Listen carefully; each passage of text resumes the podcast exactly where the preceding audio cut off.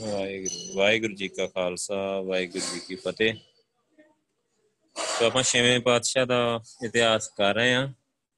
ਇੱਕ ਸਾਖੀ ਰਹਿ ਗਈ ਸੀ ਜੋ ਛੇਵੇਂ ਪਾਤਸ਼ਾਹ ਦੇ ਮਤਲਬ ਜਨਮ ਨੂੰ ਲੈ ਕੇ, ਪ੍ਰਕਾਸ਼ ਨੂੰ ਲੈ ਕੇ ਪਹਿਲਾਂ ਬੜੀ ਪ੍ਰਚਲਿਤ ਆ, ਬਹੁਤ ਜ਼ਿਆਦਾ। ਸੋ ਇਹ ਸਾਖੀ ਗੁਰਮਤ ਤੇ ਕਿੰਨੀ ਢੁਕਦੀ ਆ।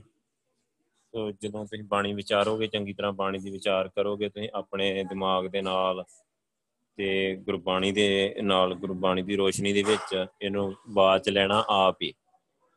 ਸੋ ਜਿਹੜੇ ਤਰੀਕੇ ਨਾਲ ਉਹ ਚੱਲ ਰਹੀ ਆ, ਆਪਾਂ ਉਸ ਤਰੀਕੇ ਨਾਲ ਉਹਨੂੰ ਸੁਣਾਵਾਂਗਾ। ਸੋ ਕੀ ਕਿਹਾ ਜਾਂਦਾ ਕਿ ਜਦੋਂ ਗੁਰੂ ਪਾਤਸ਼ਾਹ ਦਾ, ਗੁਰੂ ਅਰਜਨ ਪਾਤਸ਼ਾਹ ਜੀ ਦੀ ਮੈਰਿਜ ਤੋਂ 6 ਸਾਲ ਬਾਅਦ ਮਤਲਬ ਛੇਵੇਂ ਪਾਤਸ਼ਾਹ ਦਾ ਜਨਮ ਹੋਇਆ ਆ। ਸੋ ਜਦੋਂ ਜਿਵੇਂ ਆਪਾਂ ਕਹਿ ਲਈਏ 3-4 ਸਾਲ ਪੈ ਗਏ ਵਿੱਚ ਤੇ ਮਤਲਬ ਕੋਈ ਬੱਚਾ ਨਹੀਂ ਕਰੇ ਹੋਇਆ ਤੇ ਕਹਿੰਦੇ ਮਾਤਾ ਗੰਗਾ ਜੀ ਉਦਾਸ ਰਹਿਣ ਲੱਗ ਗਏ। ਸਾਖੀਕਾਰ ਜਿਵੇਂ ਲਿਖਦੇ ਆ। ਸੋ ਕਾਫੀ ਉਦਾਸ ਰਹਿਣ ਲੱਗੇ ਉਧਰੋਂ ਪ੍ਰਿਥੀ ਚੰਦ ਤੇ ਜਿਹੜੀ ਉਹਦੀ ਘਰ ਵਾਲੀ ਸੀ, ਜਿਹਦਾ ਨਾਮ ਕਰਮੋ ਹੈ ਸੋ ਕਰਮੋ ਵੀ ਕਾਫੀ ਮਿਹਣੇ ਮਾਰਦੀ ਰਹਿੰਦੀ ਹੁੰਦੀ ਸੀ ਮਾਤਾ ਗੰਗਾ ਜੀ ਨੂੰ ਕਿ ਤੁਹਾਡੇ ਘਰੇ ਕੋਈ ਔਲਾਦ ਨਹੀਂ ਹੋਣੀ ਤੇ ਕੋਈ ਨਹੀਂ ਆ ਤੇ ਤੁਸੀਂ ਤਾਂ ਮਤਲਬ ਵਾਪਸ ਗੁਰਗੱਦੀ ਸਾਡੇ ਕੋਲ ਹੀ ਆਉਣੀ ਆ। ਸਾਖੀਕਾਰਾਂ ਨੇ ਤਾਂ ਇੱਥੇ ਬਹੁਤ ਗਲਤ ਵੀ ਲਿਖਿਆ ਹੋਇਆ ਆ, ਕਾਫੀ ਗਲਤ। ਮਤਲਬ ਜਿਵੇਂ ਆਪਾਂ ਹੁਣ ਉਹ ਲਫ਼ਜ਼ ਬੋਲਣ ਲੱਗਾ, ਮੈਨੂੰ ਹੋਰ ਤਰ੍ਹਾਂ ਹੁੰਦਾ ਆ। ਸੋ ਜਿਵੇਂ ਔਂਤਰਾ ਕਹਿੰਦੇ ਜਿਹਦੇ ਕੋਈ ਔਲਾਦ ਨਾ ਹੋਏ। ਸੋ ਕਹਿੰਦੇ ਕਿ ਇਹਨਾਂ ਨੇ ਤੇ ਔਂਤਰਿਆਂ ਚਲੇ ਜਾਣਾ ਹੈ ਇਦਾਂ ਹੀ ਕਿ ਇਹਨਾਂ ਦੀ ਔਲਾਦ ਨਹੀਂ ਹੋਣੀ ਕੋਈ। ਤੇ ਗੁਰਗੱਦੀ ਵਾਪਸ ਆਪਣੇ ਘਰੇ ਆ ਜਾਣੀ ਆ। ਦੇਖੋ, ਇੱਕ ਸਾਖੀਕਾਰ ਦੀ ਆਪਾਂ ਜੇ ਅਕਲ ਦੀ ਗੱਲ ਕਰੀਏ, ਸੋ ਕਿੰਨਾ ਬਿਲਕੁਲ ਜਿਹਨੂੰ ਆਪਾਂ ਕਹਿ ਲਈਏ ਨਾ ਦਿਮਾਗ ਲੈਸ ਬੰਦਾ ਹੋਊਗਾ ਕਿ ਗੁਰੂ ਪਾਤਸ਼ਾਹ ਨੇ ਕਿਵੇਂ ਲਿਖ ਰਿਹਾ ਆ। ਸੋ ਉਹਨਾਂ ਨੇ ਇਦਾਂ ਲਿਖਿਆ ਹੋਇਆ ਉਹਦੇ ਵਿੱਚ ਤੇ ਫਿਰ ਕਹਿੰਦੇ ਕਿ ਚਲੋ ਸਮਾਂ ਬੀਤਦਾ ਗਿਆ, ਗੁਰੂ ਪਾਤਸ਼ਾਹ ਨੇ 2000 ਵਾਰੀ ਟਾਲ ਮਟੋਲ ਕੀਤੀ। ਪਰ ਮਾਤਾ ਗੰਗਾ ਜੀ ਜਿੱਦ ਕਰਨ ਲੱਗੇ ਇਹਨੇ ਗੁਰੂ ਪਾਤਸ਼ਾਹ ਮਤਲਬ ਮੈਨੂੰ ਪੁੱਤਰ ਚਾਹੀਦਾ ਆ। ਸੋ ਇਦਾਂ ਦੀ ਜਦੋਂ ਗੱਲ ਹੋਈ ਤੇ ਫਿਰ ਕਹਿੰਦੇ, ਹੁਣ ਦੇਖੋ ਇਹ ਜਿਹੜੀਆਂ ਗੱਲਾਂ ਢੁਕਦੀਆਂ ਨਹੀਂ ਆ, ਕਿ ਮਾਤਾ ਗੰਗਾ ਜੀ ਸਾਈਡ ਰਹਿਣ ਲੱਗੇ, ਜਿੱਦ ਕਰਨ ਲੱਗੇ ਗੁਰੂ ਸਾਹਿਬ ਦੇ ਨਾਲ। ਸੋ ਜਿਵੇਂ ਉਹ ਔਰ ਮਤਲਬ ਇੱਕ ਆਮ ਜਿਵੇਂ ਆਪਾਂ ਦੇਖਦੇ ਨਾ ਪਿੰਡਾਂ ਦੇ ਵਿੱਚ, ਆਮ ਜਿਹਾ ਮਾਹੌਲ ਹੁੰਦਾ ਆ, ਆਮ ਆਂਢ ਗੁਆਂਢ ਜਿੱਦਾਂ ਦੀਆਂ ਗੱਲਾਂ ਹੁੰਦੀਆਂ ਆ। ਸੋ ਗੁਰੂ ਘਰ ਤੇ ਇੱਕ ਬਹੁਤ ਉੱਚੀ ਜਗ੍ਹਾ ਹੈ ਤੇ ਆਪਾਂ ਗੱਲ ਕਰੀਏ ਪੰਜਵੇਂ ਪਾਤਸ਼ਾਹ ਦੀ, ਤੇ ਇੰਨੀ ਸੰਗਤ ਆ ਰਹੀ ਸੀ ਉਹਨਾਂ ਦੇ ਕੋਲ ਤੇ ਇਦਾਂ ਉੱਥੇ ਦੇਖੋ ਨਾ, ਇੰਨਾ ਸਮਾਂ ਹੀ ਨਹੀਂ ਮਿਲਦਾ। ਹੁਣ ਜੇ ਆਪਾਂ ਉਸ ਲੈਵਲਾਂ ਦੇਖੀਏ ਨਾ, ਮੇਰੇ ਕੋਲ ਬਹੁਤ ਘੱਟ ਸੇਵਾ ਹੋਇਆ ਹਲੇ। ਗੁਰੂ ਸਾਹਿਬ ਨੂੰ ਬਹੁਤ ਜ਼ਿਆਦੀਆਂ ਜ਼ਿੰਮੇਵਾਰੀਆਂ ਤੇ ਬਹੁਤ ਜ਼ਿਆਦੀ ਸੇਵਾ। ਇੰਨਾ ਸਮਾਂ ਨਹੀਂ ਲੱਗਦਾ ਵੀ ਆਂਡ ਗਵਾਂਡ ਦੀਆਂ ਗੱਲਾਂ ਸੁਣੀਏ ਜਾਂ ਇਧਰੋਂ ਉਧਰੋਂ ਕੁਝ ਕਰੀਏ। ਸੋ ਗੁਰੂ ਪਾਤਸ਼ਾਹ ਨੂੰ ਤੇ ਆਪਾਂ ਜੇ ਵੇਖੀਏ ਤੇ ਬਿਲਕੁਲ ਵੀ ਇਦਾਂ ਦੀ ਕੁਝ ਹੋ ਹੀ ਨਹੀਂ ਸਕਦਾ ਇਦਾਂ ਦਾ ਕੁਝ ਵੀ। ਸੋ ਫਿਰ ਵੀ ਉਹ ਸਾਖੀਕਾਰ ਜਿਵੇਂ ਲਿਖਦਾ ਆ, ਜਿਵੇਂ ਮਤਲਬ ਰਾਗੀ ਢਾਡੀ ਬੜੇ ਮਤਲਬ ਜ਼ੋਰਦਾਰ ਸੁਣਾਉਂਦੇ ਆ, ਮਸਾਲੇ ਲਾ ਰਾ ਕੇ। ਸੋ ਇਦਾਂ ਕਹਿੰਦੇ ਕਿ ਫਿਰ ਮਾਤਾ ਗੰਗਾ ਜੀ ਜਿੱਦ ਕਰਨ ਲੱਗੇ ਤੇ ਫਿਰ ਗੁਰੂ ਅਰਜਨ ਦੇਵ ਪਾਤਸ਼ਾਹ ਜੀ ਨੇ ਮਤਲਬ ਸੁਰਤੀ ਲਾ ਕੇ ਦੇਖਿਆ, ਸਮਾਧੀ ਲਾ ਕੇ। ਸੋ ਉਹਨਾਂ ਨੇ ਫਿਰ ਉਹਨਾਂ ਨੂੰ ਕਿਹਾ ਕਿ ਕਿ ਮਾਤਾ ਜੀ ਤੁਹਾਨੂੰ ਮਤਲਬ, ਮਾਤਾ ਗੰਗਾ ਜੀ ਨੂੰ ਕਿਹਾ ਕਿ ਗੰਗਾ ਜੀ ਤੁਹਾਨੂੰ ਜਾਣਾ ਪੈਣਾ ਆ। ਇਹ ਬਾਬਾ ਬੁੱਢਾ ਜੀ ਦੇ ਕੋਲ, ਕੋਈ ਬ੍ਰਹਮ ਗਿਆਨੀ ਮਤਲਬ ਤੁਹਾਡੀ ਇਹ ਜਿਹੜੀ ਇੱਛਾ ਹੈ ਪੂਰੀ ਕਰ ਸਕਦਾ ਆ। ਹੁਣ ਦੇਖੋ, ਇੱਥੋਂ ਜਾ ਕੇ ਪਤਾ ਚੱਲਦਾ ਕਿ ਗੜਬੜ ਕਿੱਥੇ ਆ? ਕਿ ਗੁਰੂ ਸਾਹਿਬ ਨੇ ਬ੍ਰਹਮ ਗਿਆਨੀ? ਗੁਰੂ ਸਾਹਿਬ ਤੇ ਜਿਹਨੂੰ ਸ਼ੋਅ ਦੇ ਨਾ, ਉਹ ਬ੍ਰਹਮ ਗਿਆਨੀ ਬਣ ਜਾਂਦਾ ਗੁਰੂ ਸਾਹਿਬ ਦੀ ਇੱਕ ਸ਼ੋਅ ਦੇ ਨਾਲ ਪਾਰਸ ਭੇਟ ਪੈਸੇ ਪਾਰਸ। ਜਿਹਨੂੰ ਗੁਰੂ ਪਾਸ਼ਾ ਸ਼ੋਅ ਦੇ ਦੇਣ, ਉਹੀ ਬ੍ਰਹਮ ਗਿਆਨੀ ਬਣ ਜਾਂਦਾ ਔਰ ਕਿੰਨੇ ਬ੍ਰਹਮ ਗਿਆਨੀ ਭਾਈ ਗੁਰਦਾਸ ਜੀ ਵੀ ਬ੍ਰਹਮ ਗਿਆਨੀ ਸੀ, ਹੋਰ ਕਿੰਨੇ ਗੁਰਸਿੱਖ ਸੀ, ਜਿਨ੍ਹਾਂ ਦੇ ਆਪਾਂ ਹੁਣੇ ਹੀ ਪਿਛੇ ਇਤਿਹਾਸ ਪੜ੍ਹ ਕੇ ਆਏ ਆ ਪੰਜਵੇਂ ਪਾਤਸ਼ਾਹ ਦਾ ਭਾਈ ਬੈਲੋ ਜੀ ਤੇ ਭਾਈ ਮੰਝ, ਹੋਰ ਕਿੰਨੇ ਗੁਰਸਿੱਖ ਸੀ ਜਿਹੜੇ ਗੁਰੂ ਪਾਤਸ਼ਾਹ ਦੇ ਨਾਲ ਹੀ ਸੋ ਜਿਹੜੇ ਸੇਵਾ ਕਰ ਰਹੇ ਹੈ ਪ੍ਰਚਾਰ ਦੀ ਸੇਵਾ ਕਰ ਰਹੇ ਗੁਰੂ ਪਾਤਸ਼ਾਹ ਨੇ, ਉਹਨਾਂ ਨੂੰ ਬਾਈ ਮੰਜੀਆਂ ਵਿੱਚ ਥਾਪੀਆਂ ਤੀਸਰੇ ਪਾਤਸ਼ਾਹ ਨੇ, ਸੋ ਉਹਨਾਂ ਵਿੱਚੋਂ ਕਿੰਨੇ ਗੁਰਸਿੱਖ ਸੀ ਸਾਰੇ। ਸੋ ਗੁਰੂ ਪਾਤਸ਼ਾਹ ਨੇ ਜਿਵੇਂ ਕਿਹਾ, ਮਾਤਾ ਗੰਗਾ ਜੀ ਨੂੰ ਕਿ ਤੁਹਾਨੂੰ ਮਤਲਬ ਕਿ ਬ੍ਰਹਮ ਗਿਆਨੀ ਦੇ ਕੋਲ ਜਾਣਾ ਪਊਗਾ। ਸੋ ਇਹ ਇਹ ਤੁਹਾਡੇ ਕਰਮਾਂ ਵਿੱਚ ਹੈ ਨਹੀਂ ਆ। ਸੋ ਬ੍ਰਹਮ ਗਿਆਨੀ ਇਹ ਕੰਮ ਕਰ ਸਕਦਾ ਆ। ਸੋ ਉਥੋਂ ਫਿਰ ਕਹਿੰਦੇ ਕਿ ਫਿਰ ਉਹਨੇ ਕਿਹਾ ਕਿ ਮੈਂ ਜਦੋਂ ਮਾਤਾ ਗੰਗਾ ਜੀ ਨੇ ਸੋਚਿਆ ਕਿ ਇਸ ਟਾਈਮ ਤੇ ਸਭ ਤੋਂ ਵੱਡੇ ਬ੍ਰਹਮ ਗਿਆਨੀ ਬਾਬਾ ਬੁੱਢਾ ਜੀ ਆ। ਸੋ ਉਹਨਾਂ ਨੇ ਉਹਨਾਂ ਕੋਲ ਜਾਣ ਦਾ ਮਨ ਬਣਾਇਆ ਕਿ ਸ਼ਾਇਦ ਕਿ ਕਈ ਜਗ੍ਹਾ ਤੇ ਐਵੇਂ ਵੀ ਲਿਖਿਆ ਹੋਇਆ ਕਿ ਗੁਰੂ ਸਾਹਿਬ ਨੇ ਕਿਹਾ ਕਿ ਤੁਸੀਂ ਬਾਬਾ ਬੁੱਢਾ ਜੀ ਦੇ ਕੋਲ ਜਾਓ। ਉਹ ਉਸ ਸਮੇਂ ਬੀੜ ਸਾਹਿਬ ਰਹਿੰਦੇ ਹੁੰਦੇ ਸੀ, ਇੱਥੇ ਚਬਾਲ ਦੇ ਕੋਲ ਆ ਗੁਰਦੁਆਰਾ।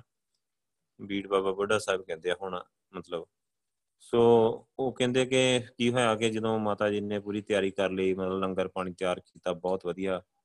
ਤੇ ਮਰਾਥ ਦੇ ਉੱਪਰ ਮਾਤਾ ਜੀ ਲੈ ਕੇ ਤੇ ਨਾਲ ਇੱਕ ਦੋ ਮਤਲਬ ਸੇਵਾਦਾਰ ਹੀ ਉਹਦੇ। ਮਾਤਾ ਜੀ ਦੇ ਨਾਲ ਸੇਵਾਦਾਰਨੀਆਂ ਹੈ ਇੱਕ ਦੋ ਬੀਬੀਆਂ ਹੈ ਨਾਲ। ਸੋ ਰਥ ਦੇ ਉੱਪਰ ਜਦੋਂ ਆਏ, ਲੈ ਕੇ ਲੰਗਰ ਲੈ ਕੇ ਆਏ ਤੇ ਕਹਿੰਦੇ ਆ ਕਿ ਬਾਬਾ ਬੁੱਢਾ ਜੀ ਮਤਲਬ ਸੁਰਤੀ 'ਚ ਬੈਠੇ ਹੋਏ ਸੀ।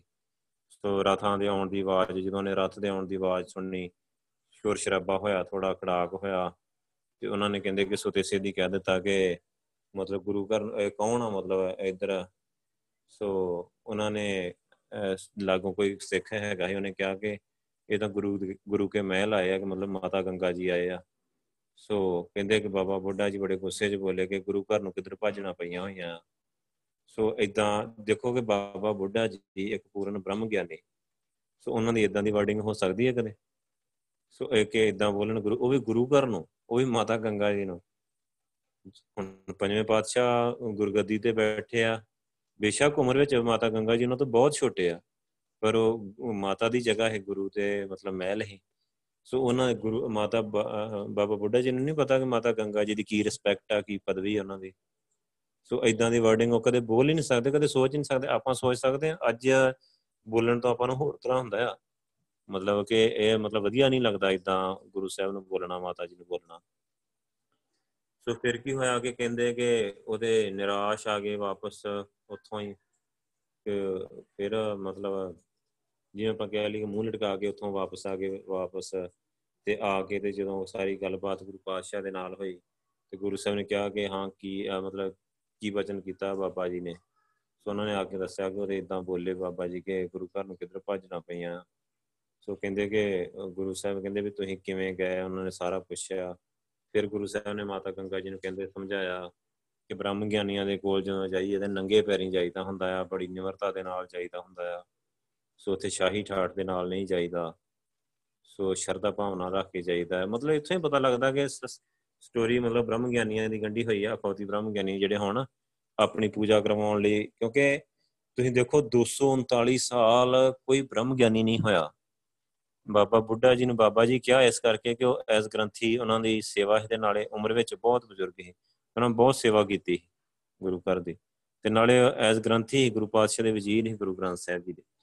ਸੋ ਤਾਂ ਕਰਕੇ ਉਹਨਾਂ ਨੂੰ ਗੁਰੂ ਸਾਹਿਬ ਨੇ ਕਿਹਾ, ਉਸ ਤੋਂ ਛੋਟ ਕੋਈ ਵੀ ਨਹੀਂ। ਸਾਰੇ ਭਾਈ ਹੋਏ, ਭਾਈ ਮਤੀਦਾਸ, ਭਾਈ ਸਤੀਦਾਸ, ਭਾਈ ਤਿਆਲਾ ਜੀ, ਭਾਈ ਮਨੀ ਸਿੰਘ, ਭਾਈ ਗੁਰਦਾਸ, ਸਾਰੇ ਭਾਈ। ਸੋ ਬ੍ਰਹਮ ਗਿਆਨੀ ਇੱਕ ਵੀ ਨਹੀਂ ਹੋਇਆ ਤੇ ਹੁਣ ਹੁਣ ਕਿੰਨੇ ਬ੍ਰਹਮ ਗਿਆਨੀ ਹਜ਼ਾਰਾਂ ਬ੍ਰਹਮ ਗਿਆਨੀ ਨੇ। ਸੋ ਬ੍ਰਹਮ ਗਿਆਨੀਆਂ ਨੂੰ ਸਪੋਰਟ ਕਰਨ ਵਾਸਤੇ ਉਹਨਾਂ ਨੇ ਇਹ ਜਿਹੜੀ ਸਾਖੀ ਹੈ ਨਾ, ਇਹ ਸਾਰੇ ਬਾਬਿਆਂ ਨੇ ਮਤਲਬ ਗੰਢੀ ਤੁੱਪੀ ਹੋਈ ਹੈ ਇਦਾਂ ਹੀ। ਸੋ ਫਿਰ ਨਾਲੇ ਸਾਰੇ ਪੁੱਤਰਾਂ ਦੀਆਂ ਦਾਤਾਂ ਵੰਡਦੇ ਆ।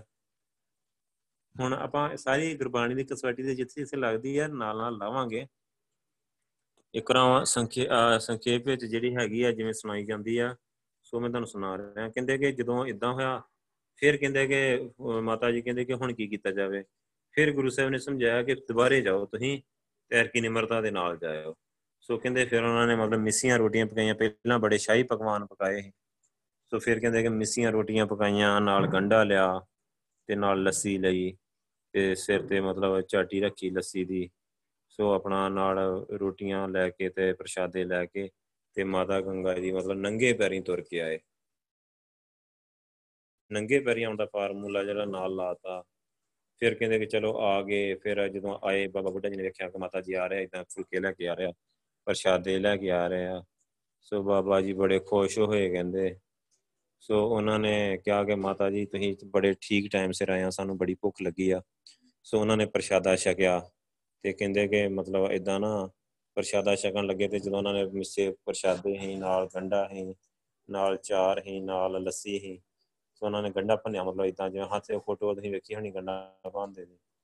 ਸੋ ਉਹ ਬਾਬਾ ਬੁੱਢਾ ਸਾਹਿਬ ਨੇ ਜਦੋਂ ਗੰਡਾ ਭੰਨਿਆ ਨਾ, ਉਹ ਗੰਡੇ ਦੇ ਵਿੱਚ ਇੱਕ ਗੋਲੀ ਜੀ ਹੁੰਦੀ ਆ, ਛੋਟੀ ਜੀ ਗੋਲ ਜੀ ਉਹ ਕਹਿੰਦੇ ਜਦੋਂ ਵੱਟ ਕੇ ਜ਼ੋਰ ਦੀ ਮਾਰੀ ਨਾ ਵਿੱਚੋਂ ਕਿ ਨਾ ਉਹ ਨਿਕਲ ਕੇ ਜਾਂਦੀ ਹੁੰਦੀ ਆ, ਮਤਲਬ ਜਿਵੇਂ ਗੋਲੀ ਦੀ ਤਰ੍ਹਾਂ।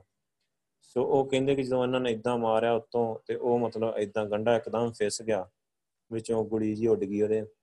ਸੋ ਬਾਬਾ ਜੀ ਖੁਸ਼ ਹੋ ਗਏ, ਬਾਬਾ ਬੁੱਢਾ ਜੀ ਤੇ ਕਹਿੰਦੇ ਕਿ ਮਾਤਾ ਜੀ, ਤੁਹਾਡੇ ਘਰ ਪੁੱਤਰ ਹੋਊਗਾ ਐਡਾ ਸੂਰਮਾ ਹੋਊਗਾ ਨਾ ਇਦਾਂ ਤੁਰਕਾਂ ਦੇ ਮਤਲਬ ਸਿਰ ਭੰਨਿਆ ਕਰੂਗਾ। ਸੋ ਇਦਾਂ ਮਤਲਬ ਉਹ ਸਟੋਰੀ ਨੂੰ ਥੋੜੀ ਮਸਾਲੇ ਮਸੂਲੇ ਲਾ ਕੇ ਕਿ ਬੜਾ ਸੂਰਮਾ ਯੋਧਾ ਦੇ ਘਰੇ ਹੋਊਗਾ। ਸੋ ਇਦਾਂ ਬੜੇ ਖੁਸ਼ ਹੋ ਗਏ ਬਾਬਾ ਬੁੱਢਾ ਸਾਹਿਬ ਨੇ ਵਾਰ ਦਿੱਤੇ ਮਾਤਾ ਗੰਗਾ ਨੂੰ। ਸੋ ਮਾਤਾ ਗੰਗਾ ਜੀ ਵਾਪਸ ਖੁਸ਼ੀ-ਖੁਸ਼ੀ ਆਪਣੇ ਘਰੇ ਚਲੇ ਗਏ। ਸੋ ਫਿਰ ਛੇਵੇਂ ਪਾਤਸ਼ਾਹ ਜਨਮ ਹੋਇਆ। ਸੋ ਬਾਬਾ ਬੁੱਢਾ ਜੀ ਦੇ ਉਹਨਾਂ ਬਚਨਾਂ ਦੇ ਅਨੁਸਾਰ ਮਤਲਬ ਫਿਰ ਉਹ ਬੜੇ ਯੋਧੇ ਸੂਰਮੇ ਗੁਰੂ ਪੈਦਾ ਹੋਏ। ਸੋ ਹੁਣ ਜਿਹੜੀਆਂ ਗੱਲਾਂ ਆਪਾਂ ਗੁਰਬਾਣੀ ਦੀ ਕਸਵੱਟੀ ਤੇ ਲਾਉਣੀਆਂ ਆ, ਉਹ ਇਹ ਹੈਗੀਆਂ ਆ ਕਿ ਮੈਂ ਤਾਂ ਤੁਹਾਨੂੰ ਆ 20 ਮਿੰਟਾਂ ਦੇ ਵਿੱਚ 10 ਮਿੰਟਾਂ ਦੇ ਵਿੱਚ ਸਟੋਰੀ ਸੁਣਾਤੀ ਹੈ ਸੋ ਉਹਦੇ ਪੂਰੇ ਘੰਟਿਆਂ ਬੱਧੇ ਪੂਰੇ ਮਸਾਲੇ ਲਾ ਲਾ ਕੇ ਵਧਾ ਚੜਾ ਕੇ, ਮਤਲਬ ਕਿ ਪੂਰੀ ਜਿਹਨੂੰ ਆਪਾਂ ਕਹਿੰਦੇ ਆ ਨਾ ਐਕਸਪਲੇਨ ਕਰਕੇ ਗਾਂ ਦੀ ਗਾਂ ਕਈ ਗੱਲਾਂ ਹੋਰ ਨਾਲ ਗੰਢ ਕੇ ਸੁਣਾ ਦਿੰਦੇ ਆ। ਸੋ ਜਦੋਂ ਆਪਾਂ ਗੁਰਬਾਣੀ ਦੀ ਕਸਵੱਟੀ ਤੇ ਲਾਉਨੇ ਆ ਪਹਿਲੀ ਗੱਲ ਮਾਤਾ ਗੰਗਾ ਜੀ ਪੰਜਵੇਂ ਪਾਤਸ਼ਾਹ ਦੇ ਕੋਲ ਹੀ ਰਹਿੰਦੇ ਸੀ। ਉਹਨਾਂ ਦੇ ਮਹਿਲ ਹੀ ਉਹਨਾਂ ਦੇ ਵਾਈਫ ਹੀ ਤੇ ਉਹਨਾਂ ਨੂੰ ਨਹੀਂ ਪਤਾ, ਸਾਰੀ ਦੁਨੀਆ ਨੂੰ ਪਤਾ ਸੀ ਕਿ ਪੰਜਵੇਂ ਪਾਤਸ਼ਾਹ ਗੁਰੂ ਅਰਜਨ ਪ੍ਰਤਾਕਰ ਭੱਟਾ ਨੇ ਪਹਿਲੀ ਵਾਰੀ ਵੇਖਦੇ ਹੀ ਕਹਿਤਾ ਤੇ ਮਾਤਾ ਜੀ ਤੇ ਰਹਿੰਦੇ ਕੋਲ ਹੀ। ਠੀਕ ਆ? ਫਿਰ ਗੁਰੂ ਘਰ ਚ ਗੁਰੂ ਸਾਹਿਬ ਦੀ ਸਿੱਖਿਆ ਜੋ, ਸਹਿਜ, ਸੰਤੋਖ, ਸਬਰ, ਸਿਦਕ, ਠੀਕ ਹੈ ਨਾ? ਤੇ ਪਿਆਰ, ਉਹ ਸਾਰਾ ਨਿਮਰਤਾ। ਤੇ ਉਹ ਕੀ ਮਾਤਾ ਗੰਗਾ ਜੀ ਉਹ ਤੋਂ ਜਾਣੂ ਨਹੀਂ ਸੀ? ਠੀਕ ਹੈ ਨਾ? ਤੇ ਮਤਲਬ ਬੜੀਆਂ ਇਦਾਂ ਦੀਆਂ ਗੱਲਾਂ। ਫਿਰ ਦੇਖੋ ਕਿ ਆਪਾਂ ਨੂੰ ਸਾਰੀ ਬਾਣੀ ਕਹਿ ਰਹੀ ਹੈ ਤੇ ਗੁਰੂ ਪਾਤਸ਼ਾਹ ਕਹਿ ਰਿਹਾ ਕਿ ਕੁਝ ਵੀ ਮੰਗਣਾ ਤੇ ਕਿਹਦੇ ਕੋਲੋਂ ਮੰਗਣਾ ਆ? ਗੁਰੂ ਗ੍ਰੰਥ ਸਾਹਿਬ ਜੀ ਦੇ ਕੋਲੋਂ।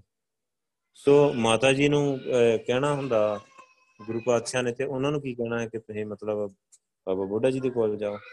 ਸੋ ਇਹਦੇ ਨਾਲ ਉਹ ਇੰਨੀ ਕੁ ਗੱਲ ਐਡ ਕਰ ਦਿੰਦੇ ਆ ਕਿ ਗੁਰੂ ਪਾਤਸ਼ਾਹ ਨੇ ਮਤਲਬ ਵਡਿਆਈ ਦੇਣੀ ਹੀ ਆਪਣੇ ਗੁਰਸਿੱਖਾਂ ਨੂੰ ਤੇ ਮਤਲਬ ਬਾਬਾ ਬੁੱਢਾ ਜੀ ਨੂੰ ਬ੍ਰਹਮ ਗਿਆਨੀਆਂ ਨੂੰ ਵਡਿਆਈ ਦੇਣੀ ਮਤਲਬ ਤਾਂ ਕਰਕੇ ਗੁਰੂ ਪਾਤਸ਼ਾਹ ਨੇ ਮਤਲਬ ਬਾਬਾ ਬੁੱਢਾ ਜੀ ਦੇ ਕੋਲ ਭੇਜਿਆ। ਹੁਣ ਦੂਜਾ ਪਾਖਾ, ਗੁਰੂ ਪਾਤਸ਼ਾਹ ਆਪਾਂ ਨੂੰ ਪਤਾ ਹੈ ਕਿ ਸ਼ਬਦ ਗੁਰੂ ਨਾਲ ਸ਼ੁਰੂ ਤੋਂ ਜੋੜਿਆ, ਪਹਿਲੇ ਪਾਤਸ਼ਾਹ ਤੋਂ ਲੈ ਕੇ ਪੰਜਵੇਂ ਪਾਤਸ਼ਾਹ ਤੱਕ, ਪੰਜਵੇਂ ਪਾਤਸ਼ਾਹ ਤੋਂ ਲੈ ਕੇ ਦਸਵੇਂ ਪਾਤਸ਼ਾਹ ਤੱਕ। ਗੁਰੂ ਪਾਤਸ਼ਾਹ ਨੇ ਸਾਰਾ ਜ਼ੋਰ ਲਾਇਆ ਮਤਲਬ ਆਪਣਾ ਕਿ ਸੰਗਤ ਨੂੰ, ਦੁਨੀਆ ਨੂੰ ਮਤਲਬ ਸਾਰੇ ਲੋਕਾਂ ਨੂੰ ਦੁਨੀਆ ਮਤਲਬ ਗੁਰੂ ਗ੍ਰੰਥ ਸਾਹਿਬ ਜੀ ਨਾਲ, ਸ਼ਬਦ ਗੁਰੂ ਦੇ ਨਾਲ ਜੋੜਨਾ ਹੈ। ਬੜੇ ਇੱਕ ਪਲਾਨ ਦੇ ਨਾਲ ਗੁਰੂ ਪਾਤਸ਼ਾਹ ਨੇ ਦੇਖੋ, ਆਪਾਂ ਸਾਰੀ ਹਿਸਟਰੀ ਕਰਕੇ ਆਏ ਆ ਕਿੰਨੇ ਸੋਹਣੇ ਤਰੀਕੇ ਦੇ ਨਾਲ ਗੁਰੂ ਪਾਤਸ਼ਾਹ ਨੇ ਬਾਣੀ ਇਕੱਤਰ ਕੀਤੀ ਸਭ ਜਗ੍ਹਾ ਤੋਂ। ਬਾਣੀ ਦੀ ਕਿੰਨੀ ਰਿਸਪੈਕਟ ਕੀਤੀ ਮਤਲਬ ਗੁਰੂ ਪਾਤਸ਼ਾਹ ਨੇ। ਸੋ ਅੱਗੇ ਤੋਂ ਅੱਗੇ ਬਾਣੀ ਫਿਰ ਪਹਿਲੇ ਪਾਤਸ਼ਾਹ, ਦੂਜੇ ਪਾਤਸ਼ਾਹ ਨੂੰ ਦਿੰਦੇ ਗਏ, ਪੰਜਵੇਂ ਪਾਤਸ਼ਾਹ ਤੱਕ ਆਉਂਦੇ ਜਦੋਂ ਉਹ ਪੋਥੀ ਸਾਹਿਬ ਕਹਿੰਦੇ ਸੀ। ਮਤਲਬ ਗੁਰੂ ਗ੍ਰੰਥ ਸਾਹਿਬ ਜੀ ਦੀ ਬੀੜ ਨੂੰ। ਸੋ ਪੋਥੀ ਸਾਹਿਬ ਦੀ ਕਿੰਨੀ ਰਿਸਪੈਕਟ ਕਰਦੇ ਗੁਰੂ ਪਾਤਸ਼ਾਹ। ਆਪਣੇ ਸੋਖਾਸਨ ਸਥਾਨ ਵਾਲੀ ਜਗ੍ਹਾ ਤੇ ਗੁਰੂ ਪਾਤਸ਼ਾਹ ਪੋਥੀ ਸਾਹਿਬ ਦਾ ਸੋਖਾਸਨ ਕਰਦੇ ਸੀ ਤੇ ਪ੍ਰਕਾਸ਼ ਸਥਾਨ ਤੇ ਗੁਰਗੱਦੀ ਦੀ ਜਗ੍ਹਾ ਤੇ ਗੁਰੂ ਪਾਤਸ਼ਾਹ ਪੋਥੀ ਸਾਹਿਬ ਦਾ ਪ੍ਰਕਾਸ਼ ਕਰਨ ਲੱਗੇ, ਆਪ ਥਲੇ ਸੰਗਤ ਵਿੱਚ ਬੈਠਣ ਲੱਗੇ। ਹੁਣ ਦੇਖੋ ਗੁਰੂ ਪਾਤਸ਼ਾਹ ਜਦੋਂ ਵੀ ਆਉਂਦੇ ਸੀ ਨਾ, ਪੰਜਵੇਂ ਪਾਤਸ਼ਾਹ ਆਉਂਦੇ ਸੀ, ਸੋ, ਮਤਲਬ ਬਾਅਦ ਵਿੱਚ ਆਉਂਦੇ ਸੀ। ਉਹਦਾ ਕਾਰਨ ਹੈ ਕਿ ਸਾਰੀ ਸੰਗਤ ਪਹਿਲਾਂ ਹੀ ਗੁਰੂ ਗ੍ਰੰਥ ਸਾਹਿਬ ਜੀ ਨੂੰ ਮੱਥਾ ਟੇਕ ਕੇ ਬੈਠ ਜਾਏ, ਕਿ ਸੰਗਤ ਨੂੰ ਆਦਤ ਬਣ ਜਾਏ ਗੁਰੂ ਗ੍ਰੰਥ ਸਾਹਿਬ ਜੀ ਨੂੰ, ਸ਼ਬਦ ਗੁਰੂ ਨੂੰ, ਬਾਣੀ ਗੁਰੂ ਨੂੰ ਮੱਥਾ ਟੇਕਣ ਦੀ। ਸੋ ਆਪ ਵੀ ਗੁਰੂ ਸਾਹਿਬ ਆ ਕੇ ਮੱਥਾ ਟੇਕਦੇ, ਮਤਲਬ ਬਾਣੀ ਨੂੰ। ਸੋ ਕਿੰਨਾ ਸਤਿਕਾਰ ਕਰਦੇ, ਕਿੰਨੀ ਰਿਸਪੈਕਟ ਕਰਦੇ। ਤੇ ਫਿਰ ਦੂਜੀ ਸਭ ਤੋਂ ਵੱਡੀ ਜਿਹੜੀ ਘਟਨਾ ਹੈ ਤੇ ਗੱਲ ਆ ਕਿ ਸਹਿਬਜ਼ਾਦਿਆਂ ਦੀ ਸ਼ਹੀਦੀ। ਜੇ ਚਾਹੁੰਦੇ ਗੁਰੂ ਸਾਹਿਬ ਤੇ ਭਾਈ ਮਹਾ ਸਿੰਘ ਜਿਵੇਂ ਭਾਈ ਦਇਆ ਸਿੰਘ ਤੇ ਭਾਈ ਮਾਨ ਸਿੰਘ ਤੇ ਭਾਈ ਧਰਮ ਸਿੰਘ ਦੇ ਨਾਲ ਗੁਰੂ ਪਾਤਸ਼ਾਹ ਚਮਕੌਰ ਦੀ ਗੜੀ ਚੋਂ ਨਿਕਲ ਗਏ ਚਾਹੁੰਦੇ ਤੇ ਸਾਹਿਬਜ਼ਾਦਾ ਅਜੀਤ ਸਿੰਘ ਨੂੰ, ਜੁਝਾਰ ਸਿੰਘ ਨੂੰ ਲਿਜਾ ਸਕਦੇ, ਨਾਲ ਕੱਢ ਸਕਦੇ, ਜੇ ਕੱਢਣਾ ਚਾਹੁੰਦੇ। ਪਰ ਗੁਰੂ ਸਾਹਿਬ ਨੇ ਕਿਉਂ ਸ਼ਹੀਦੀ ਨੂੰ ਪਹਿਲ ਦਿੱਤੀ? ਇਹ ਗੱਲ ਸੋਚਣ ਵਾਲੀ ਆ ਤੇ ਵਿਚਾਰਨ ਵਾਲੀ ਹੈ ਬੜੀ। ਉਹਦਾ ਸਭ ਤੋਂ ਵੱਡਾ ਕਾਰਨ ਇਹ ਸੀ ਕਿ ਗੁਰੂ ਪਾਤਸ਼ਾਹ ਨੇ ਸ਼ਬਦ ਗੁਰੂ ਨੂੰ ਗੁਰਗੱਦੀ ਦੇਣੀ ਤੇ ਗੁਰੂ ਸਾਹਿਬ ਨਹੀਂ ਚਾਹੁੰਦੇ ਅੰਦਰੋਂ ਕਿ ਮਤਲਬ ਇਹ ਜਿਹੜੀ ਗੱਦੀ ਆ ਸਾਹਿਬਜ਼ਾਦਿਆਂ ਦੇ ਕੋਲ ਆਏ। ਸੋ ਸਭ ਤੋਂ ਬੈਸਟ ਤਰੀਕਾ ਹੈ ਜਿਹੜਾ ਉਸ ਚੀਜ਼ ਨੂੰ ਲੈ ਕੇ ਸ਼ਬਦ ਗੁਰੂ ਦਾ ਪ੍ਰਚਾਰ ਕਰਨ ਵਾਸਤੇ। ਤੇ ਸਾਰੀ ਅੱਗੇ ਮਨੁੱਖਤਾ ਨੂੰ ਗੁਰੂ ਪਾਤਸ਼ਾਹ ਨੇ ਸ਼ਬਦ ਗੁਰੂ ਦੇ ਨਾਲ ਜੁੜਨਾ, ਜਿਹੜਾ ਪਲਾਨ ਹੀ ਵਾਹਿਗੁਰੂ ਦਾ, ਉਹ ਪੂਰਾ ਪਹਿਲਾਂ ਹੀ ਤੁਰੋਂ ਹੀ ਫਿਕਸ ਸੀ 239 ਸਾਲਾਂ ਦਾ ਤੇ ਗੁਰੂ ਗ੍ਰੰਥ ਸਾਹਿਬ ਜੀ ਦਾ ਪ੍ਰਕਾਸ਼ ਕਰਨ ਸੋ ਇਸ ਕਰਕੇ ਗੁਰੂ ਪਾਤਸ਼ਾਹ ਨੇ ਉਹਦੇ ਲਈ ਕਿੰਨੀ ਮਿਹਨਤ ਕੀਤੀ, ਕਿੰਨੇ ਤਰੀਕੇ ਦੇ ਨਾਲ ਕੰਮ ਕੀਤਾ ਤੇ ਸਾਰਾ ਕੰਮ ਕੀਤਾ। ਹੁਣ ਦੇਖੋ ਪੰਜਵੇਂ ਪਾਤਸ਼ਾਹ ਇਦਾਂ ਦੀ ਗਲਤੀ ਕਿਵੇਂ ਕਰ ਸਕਦੇ ਆ ਕਿ ਮਤਲਬ ਜੇ ਉਹ ਕਹਿਣਗੇ ਮਾਤਾ ਗੰਗਾ ਜੀ ਦੇ ਕੋਲ ਮਤਲਬ ਭੇਜ ਮਾਤਾ ਗੰਗਾ ਜੀ ਨੂੰ ਅੱਗੇ ਬਾਬਾ ਬੁੱਢਾ ਜੀ ਦੇ ਕੋਲ ਭੇਜ ਦੇਣ। ਠੀਕ ਹੈ, ਜੇ ਬਹੁਤੀ ਗੱਲ ਹੁੰਦੀ ਤਾਂ ਆਪਾਂ ਨੂੰ ਪਤਾ ਹੈ, ਉਹਨਾਂ ਸੰਗਤ ਨੂੰ ਕਹਿ ਦੇਣਾ ਵੀ ਸੰਗਤ ਕੋਲੋਂ ਇੱਕ ਅਰਦਾਸ ਕਰਾ ਲਓ ਜਦੀ ਗੱਲ ਤੇ ਅਰਦਾਸ ਕਿਹਦੇ ਅੱਗੇ ਕਰਨੀ? ਅਰਦਾਸ ਤੇ ਗੁਰੂ ਸਾਹਿਬ ਦੇ ਅੱਗੇ ਕਰਨੀ? ਜੇ ਮੰਨ ਲਓ ਸੰਗਤ ਅਰਦਾਸ ਕਰਦੀ ਵੀ ਤੇ ਸੰਗਤ ਨੇ ਅਰਦਾਸ ਗੁਰੂ ਸਾਹਿਬ ਅੱਗੇ ਕਰਨੀ, ਜਿਵੇਂ ਪਾਤਸ਼ਾਹ ਗੁਰਗੱਦੀ ਤੇ ਹੀ। ਸੋ ਇਸ ਕਰਕੇ ਇਹ ਗੱਲਾਂ ਆ ਜਿਹੜੀਆਂ, ਮਤਲਬ ਇਹ ਸਿਰਫ ਨਾ ਜਿਹੜੀ ਹੁਣ ਦੇਖੋ ਉੱਥੇ ਬਹੁਤ ਵੱਡਾ ਗੁਰਦੁਆਰਾ ਬਣਿਆ ਹੋਇਆ ਆ। ਤੇ ਉੱਥੇ ਹੱਲੇ ਵੀ ਨਾ, ਮਤਲਬ ਮਿੱਸੇ ਪ੍ਰਸ਼ਾਦੇ ਤੇ ਗੰਡੇ ਲੈ ਕੇ ਲੋਕੀ ਜਾਂਦੇ ਖਾਸ ਕਰਕੇ ਜਦੋਂ ਵਿਆਹ ਹੁੰਦਾ ਨਾ, ਕਿਸੇ ਦਾ ਵਿਆਹ ਹੁੰਦਾ, ਪਹਿਲਾਂ ਰੋਟੀਆਂ ਲੈ ਕੇ ਉੱਥੇ ਜਾਂਦੇ ਮਿੱਸੇ ਪ੍ਰਸ਼ਾਦੇ। ਵੀ ਹਲੇ ਫਿਰ ਨੰਗੇ ਪੈਰੀ ਜਾਂਦੇ ਕਈ ਲੋਕ। ਹੁਣ ਵੀ ਉੱਥੇ ਜਦੋਂ ਬੀੜਸਾ ਮੇਲਾ ਹੁੰਦਾ ਹੈ ਨਾ, ਤੇ ਤੁਸੀਂ ਦੇਖੋ ਮੁਕਸਰ ਤੋਂ ਬਠਿੰਡੇ ਤੋਂ ਕਿੱਥੋਂ ਕਿੱਥੋਂ ਲੋਕੀ ਨੰਗੇ ਪੈਰੀ ਤੁਰ ਕੇ ਆਉਂਦੇ ਆ, ਖਾਸ ਕਰਕੇ ਮੁੰਡੇ ਨੰਗੇ ਪੈਰੀ ਤੁਰੇ ਹੋਣਗੇ, ਆਪ ਭੋਨੇ ਮੋਨੇ ਹੋਣਗੇ, ਨੰਗੇ ਪੈਰੀ ਤੁਰ ਕੇ ਆਉਣਗੇ। ਉਹ ਨੰਗੇ ਪੈਰਾਂ ਵਾਲੀ ਕਹਾਣੀ ਜਿਹੜੀ ਜੋੜ ਦਿੰਦੇ ਹੁਣ ਬਾਣੀ ਵੱਲ ਆਪਾਂ ਜਾਈਏ, ਤੇ ਬਾਣੀ ਵਿੱਚ ਗੁਰੂ ਸਾਹਿਬ ਕਹਿ ਰਿਹਾ, ਪੱਗ ਉੱਪੇ ਤਾਣਾ, ਆਪਣਾ ਕੀਆ ਕਮਾਣਾ? ਕਲਮਲ ਖਾਈ ਸਰਸ਼ਾਈ ਪਾਈ, ਮੂਰਖ ਅੰਧੇ ਪਤ ਗਵਾਈ ਵਿਣ ਨਾਵੇਂ ਕਿਛ ਥਾਏ ਨਾ ਪਾਈ। ਸੋ ਗੁਰੂ ਪਾਤਸ਼ਾਹ ਦੇ ਨਾਮ ਤੋਂ ਬਿਨਾ ਕੋਈ ਥਾਂ ਹੀ ਨਹੀਂ ਪੈਂਦੀ, ਕੋਈ ਚੀਜ਼, ਪ੍ਰਵਾਨ ਹੀ ਨਹੀਂ ਵਾਹਿਗੁਰੂ ਨੂੰ ਜੇ ਕੋਈ ਨੰਗੇ ਪੈਰੀਂ ਤੁਰਦਾ ਆ ਤੇ ਪੱਗ ਉੱਪੇ ਤਾਣਾ, ਆਪਣਾ ਕੀਆ ਕਮਾਣਾ ਮੁੜ ਕੇ ਪੈਰ 'ਚ ਕੋਈ ਕੰਡਾ ਵੱਜੂਗਾ, ਕੋਈ ਸੜਕ ਤੇ ਕੋਈ ਬੀਟਾ ਵੱਜੂਗਾ, ਪੈਰ ਥੱਲੋਂ ਜ਼ਖਮੀ ਹੋ ਜਾਣਗੇ, ਪੈਰਾਂ 'ਚ ਖੂਨ ਨਿਕਲ ਆਉਂਦਾ ਆ। ਰੋਡ ਤੇ ਬਠਿੰਡਿਓਂ ਤੁਰ ਕੇ ਆਉਣਾ ਸੌਖਾ ਹੈ ਕਿਤੇ? ਮੈਂ ਆਪ ਦੇਖਿਆ ਕਿ ਮੁੰਡਿਆਂ ਦੇ ਪੈਰਾਂ ਵਿੱਚ ਖੂਨ ਨਿਕਲ ਰਿਹਾ, ਪੱਟੀਆਂ ਕੀਤੀਆਂ ਹੋਈਆਂ ਲੰਗਾਉਂਦੇ ਲੰਗਾਉਂਦੇ ਆ ਰਹੇ, ਮਤਲਬ ਫਿਰ ਵੀ ਇੱਕ ਜਿੱਦ ਆ ਕੇ ਬਸ ਅਸੀਂ ਜੀ ਨੰਗੇ ਪੈਰੀ ਬਾਬਾ ਬੁੱਢਾ ਜੀ ਕੋਲ ਚਲੇ ਗਏ ਤੇ ਬਾਬਾ ਬੁੱਢਾ ਜੀ ਬੜੇ ਖੁਸ਼ ਹੋ ਜਾਣਗੇ ਤੇ ਸਾਡੇ ਤੇ ਬੜੀ ਬਖਸ਼ਿਸ਼ ਹੋ ਜੂਗੀ। ਤੇ ਇਦਾਂ ਦੀਆਂ ਅੱਗੇ ਮੈਂ ਉੱਥੇ ਜਾ ਕੇ ਦੇਖਿਆ ਇਦਾਂ ਸਟੋਰੀਆਂ ਸੁਣਾ ਰਹੇ ਅੱਗੇ। ਤੇ ਬਾਬਾ ਬੁੱਢਾ ਜੀ ਤੇ ਮਾਤਾ ਗੰਗਾਈ ਦੇ ਨੰਗੇ ਪੈਰੀਆਂ ਆਉਂਦੀਆਂ ਤੇ ਜਕਾਰੇ ਛੱਡੀ ਜਾਣ ਜਦੋਂ ਮਤਲਬ ਇਦਾਂ ਲੋਕ ਆਉਣ, ਮੁੰਡੇ ਆਉਣ। ਵੀ ਤੁਸੀਂ ਉਹਨਾਂ ਨੂੰ ਸਮਝਾਓ ਕਿ ਭਾਈ ਸਾਹਿਬ ਤੁਹਾਨੂੰ ਗੱਡੀਆਂ ਦਿੱਤੀਆਂ, ਵਾਹਿਗੁਰੂ ਨੇ। ਆਰਾਮ ਨਾਲ ਗੱਡੀਆਂ ਤੇ ਆਓ, ਆ ਕੇ ਸੇਵਾ ਕਰੋ, ਲੰਗਰ ਦੀ, ਝਾੜੂ ਪੋਚੇ ਦੀ, ਹੋਰ ਇੰਨੀਆਂ ਸੇਵਾਵਾਂ ਤੇ ਚੱਲਣ ਦੀਆਂ, ਆ ਕੇ ਕਰੋ, ਸਿਮਰਨ ਕਰੋ ਅਮਰ ਛਕੋ, ਗੁਰੂ ਸਾਹਿਬ ਦੇ ਚਰਨੀ ਲੱਗੋ। ਬਾਬਾ ਬੁੱਢਾ ਜੀ ਦੇ ਅਸਲੀ ਵਾਰਸ ਬਣੋ ਬਾਣੀ ਨਾਲ ਜੁੜ ਕੇ, ਗੁਰੂ ਘਰ ਦੇ ਵਜ਼ੀਰ, ਤੁਸੀਂ ਵੀ ਵਜ਼ੀਰੀਆਂ ਲਾਓ, ਤੁਸੀਂ ਵੀ ਤਾਬਿਆ ਬੈਠਿਆ ਕਰੋ, ਸੇਵਾ ਕਰਿਆ ਕਰੋ, ਕਥਾ ਕਰਿਆ ਕਰੋ, ਉਹ ਗੱਲ ਨਹੀਂ ਦੱਸਣੀ। ਸੋ ਇਦਾਂ ਦੀਆਂ ਸਾਖੀਆਂ ਨੂੰ ਪ੍ਰਮੋਟ ਕਰ ਕਰਕੇ, ਸੋ ਉੱਥੇ ਬਹੁਤ ਵੱਡਾ ਹਲੇ ਵੀ ਸਿਸਟਮ ਹੈ ਕਿ ਚੱਲ ਰਿਹਾ ਆ। ਪਰ ਮਸਲਾ ਸਾਰਾ ਗੋਲਕ ਦਾ ਆ, ਪੈਸੇ ਦਾ ਆ, ਸੋ ਆਪਾਂ ਬੋਲ ਵੀ ਨਹੀਂ ਸਕਦੇ। ਜਿਹੜਾ ਬੋਲੂਗਾ ਤੇ ਲੈ ਉਹ ਕਈ ਕੁਛ ਹੋ ਜਾਂਦਾ ਇੱਥੇ। ਤੂੰ ਕੌਣ ਆ ਬੋਲਣ ਵਾਲਾ ਇਦਾਂ ਸੋ ਇਦਾਂ ਦੀਆਂ ਗੱਲਾਂ ਆ ਵਾਹਿਗੁਰੂ, ਪਰ ਜਦੋਂ ਬਾਣੀ ਤੇ ਲਾਉਨੇ ਆਪਾਂ ਤੇ ਫਿਰ ਬਾਣੀ ਤੇ ਉਹ ਗੱਲਾਂ ਖਰੀਆਂ ਨਹੀਂ ਉਤਰਦੀਆਂ। ਸੋ ਗੁਰੂ ਪਾਤਸ਼ਾਹ ਗੁਰੂ ਦਾਤਾ ਆ, ਜਿਤੜੇ ਫਲ ਮਨ ਬਾਸ਼ੀਏ ਤਿਤੜੇ ਸਤਿਗੁਰ ਪਾਸ। ਜਿੰਨੇ ਵੀ ਫਲ ਸਾਨੂੰ ਚਾਹੀਦੇ ਆ, ਸਾਰੇ ਗੁਰੂ ਸਾਹਿਬ ਕੋਲ ਤੇ ਗੁਰੂ ਸਾਹਿਬ ਗੁਰੂ ਅਰਜਨ ਦੇਵ ਪਾਤਸ਼ਾਹ ਆਪਾਂ ਮੰਨ ਲਓ ਬਾਬਾ ਬੁੱਢਾ ਜੀ ਕੋਲ ਚਲੇ ਗਏ ਮਾਤਾ ਜੀ, ਬਾਬਾ ਬੁੱਢਾ ਜੀ ਨੇ ਕਿਤੇ ਅੱਗੇ ਅਰਦਾਸ ਕਰਨੀ, ਗੁਰੂ ਦੇ ਅੱਗੇ ਅਰਦਾਸ ਕਰਨੀ ਨਾ ਆਪਣੇ ਤੇ, ਗੁਰੂ ਕੌਣ ਆ ਪੰਜਵੇਂ ਪਾਤਸ਼ਾਹ? ਸੋ ਇਦਾਂ ਦੀਆਂ ਗੱਲਾਂ ਆ ਵਾਹਿਗੁਰੂ, ਜਿਹਦੇ ਨਾਲ ਹੁਣ ਤੁਸੀਂ ਦੇਖੋ ਜਿੰਨੇ ਬ੍ਰਹਮ ਗਿਆਨੀਆਂ ਦੇ ਹੁਣ ਇਸ ਟਾਈਮ ਤੇ ਕਿੰਨੇ ਬ੍ਰਹਮ ਗਿਆਨੀ 14000 ਸੰਤ ਪੂਰੀ ਯੂਨੀਅਨ ਬਣੀ ਹੋਈ ਉਹਨਾਂ ਦੀ ਤੇ ਸਾਰਾ। ਸੋ ਉਹ ਸਾਰੇ ਪੁੱਤ ਵੰਡਦੇ ਆ, ਉਹ ਦਾਤੇ ਬਣੇ ਹੋਏ ਆ। ਸੋ ਉੱਥੇ ਇਹ ਸਾਰੇ ਸਿਸਟਮ ਉੱਥੇ ਚੱਲਦੇ ਆ। ਜਿਹੜੀ ਸਾਖੀ ਦੇ ਨਾਲ, ਜਿਹੜੇ ਤਰੀਕੇ ਨਾਲ ਸਾਖੀ ਬਣਾਈ ਗਈ ਹੈ ਨਾ ਲੋਕੀ ਉੱਥੋਂ ਦੁੱਧ ਪੁੱਤ ਲੈਣ ਵਾਸਤੇ ਜਾਂਦੇ ਆ ਥਾਪੜੇ ਲੈਣ ਵਾਸਤੇ ਜਾਂਦੇ ਆ, ਬਖਸ਼ਿਸ਼ਾਂ ਲੈਣ ਵਾਸਤੇ ਉਹਨਾਂ ਕੋਲ ਜਾਂਦੇ ਆ।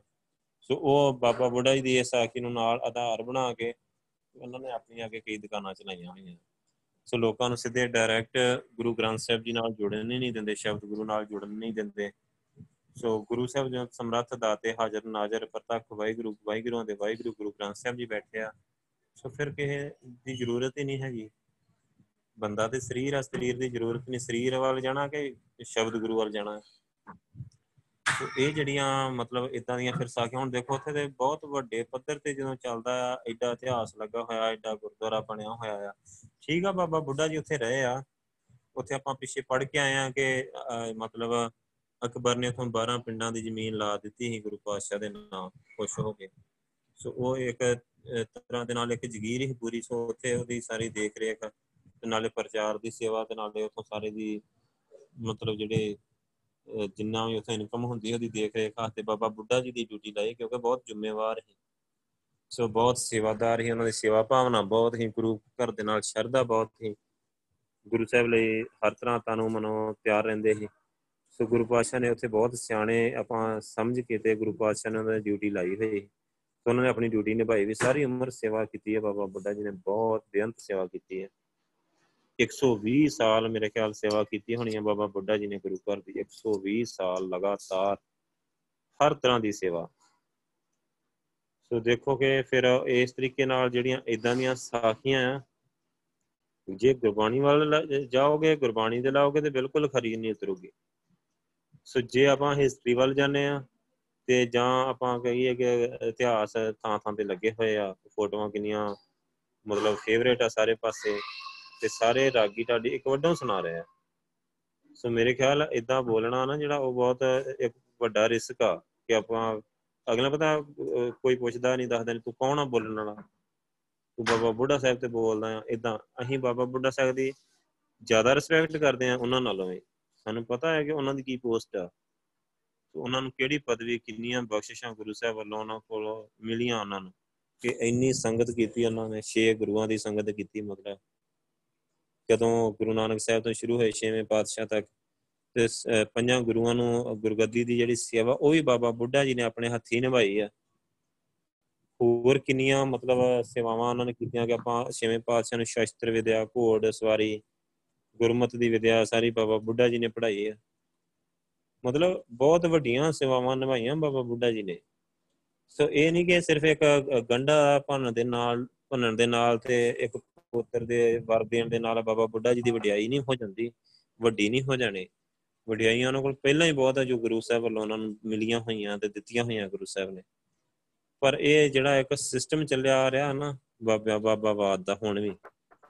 ਸੋ ਉਹਨੂੰ ਉਹਨੂੰ ਪ੍ਰਮੋਟ ਕਰਨ ਵਾਸਤੇ ਇਸ ਤਰੀਕੇ ਨਾਲ ਉਹ ਸਾਖੀ ਘੜ ਕੇ ਪੂਰੀ ਵਿੱਚ ਵਾੜੀ ਗਈ ਹੈ ਕਿ ਮਤਲਬ ਹਰ ਕੋਈ ਹੈ ਜਿਹੜਾ, ਉਹ ਮਤਲਬ ਫਿਰ ਜੇ, ਦੇਖੋ ਨਾ, ਜੇ ਇਦਾਂ ਦੀ ਗੱਲ ਹੋਵੇ ਕਿ ਸਾਰੇ ਸ਼ਬਦ ਗੁਰੂ ਗੁਰੂ ਗ੍ਰੰਥ ਸਾਹਿਬ ਜੀ ਨਾਲ ਜੁੜਨ ਦੀ ਗੱਲ ਹੋਏ, ਕਿ ਸਾਰੇ ਗੁਰੂ ਸਾਹਿਬ ਕੋਲ ਮੰਗੋ ਦਾਤਾ ਦਾਤਾ ਇੱਕ ਹੈ। ਸੋ ਉਹ ਦਾਤਾ ਗੁਰੂ ਗ੍ਰੰਥ ਸਾਹਿਬ ਜੀ ਆ, ਗੁਰੂ ਪਾਤਸ਼ਾਹ ਸਾਰਿਆਂ ਨੇ ਆਪਾਂ ਉਹਦੇ ਕੋਲ ਹੀ ਮੰਗਣਾ। ਫਿਰ ਬੰਦਿਆਂ ਵਾਲੀ ਕਹਾਣੀ ਖਤਮ ਹੁੰਦੀ ਹੈ।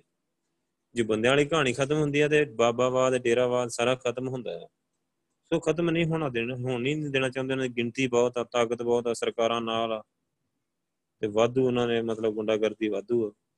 ਸੋ ਕੌਣ ਬੋਲ ਦੂਗਾ ਕੌਣ ਇਦਾਂ ਕਰ ਦੂਗਾ ਇਦਾਂ ਦੀਆਂ ਬੜੀਆਂ ਗੱਲਾਂ ਆ, ਜਿੱਦਾਂ ਕਰਕੇ ਫਿਰ ਗਾਂ ਦੀ ਗਾਂ ਪ੍ਰੋਬਲਮ ਆ ਜਾਂਦੀ ਹੈ। ਪਰ ਜੋ, ਜਦੋਂ ਬਾਣੀ ਵਾਲਾ ਆਪਾਂ ਜਾਂਦੇ ਆ ਤੇ ਫਿਰ ਗੱਲ ਹੋਰ ਆ।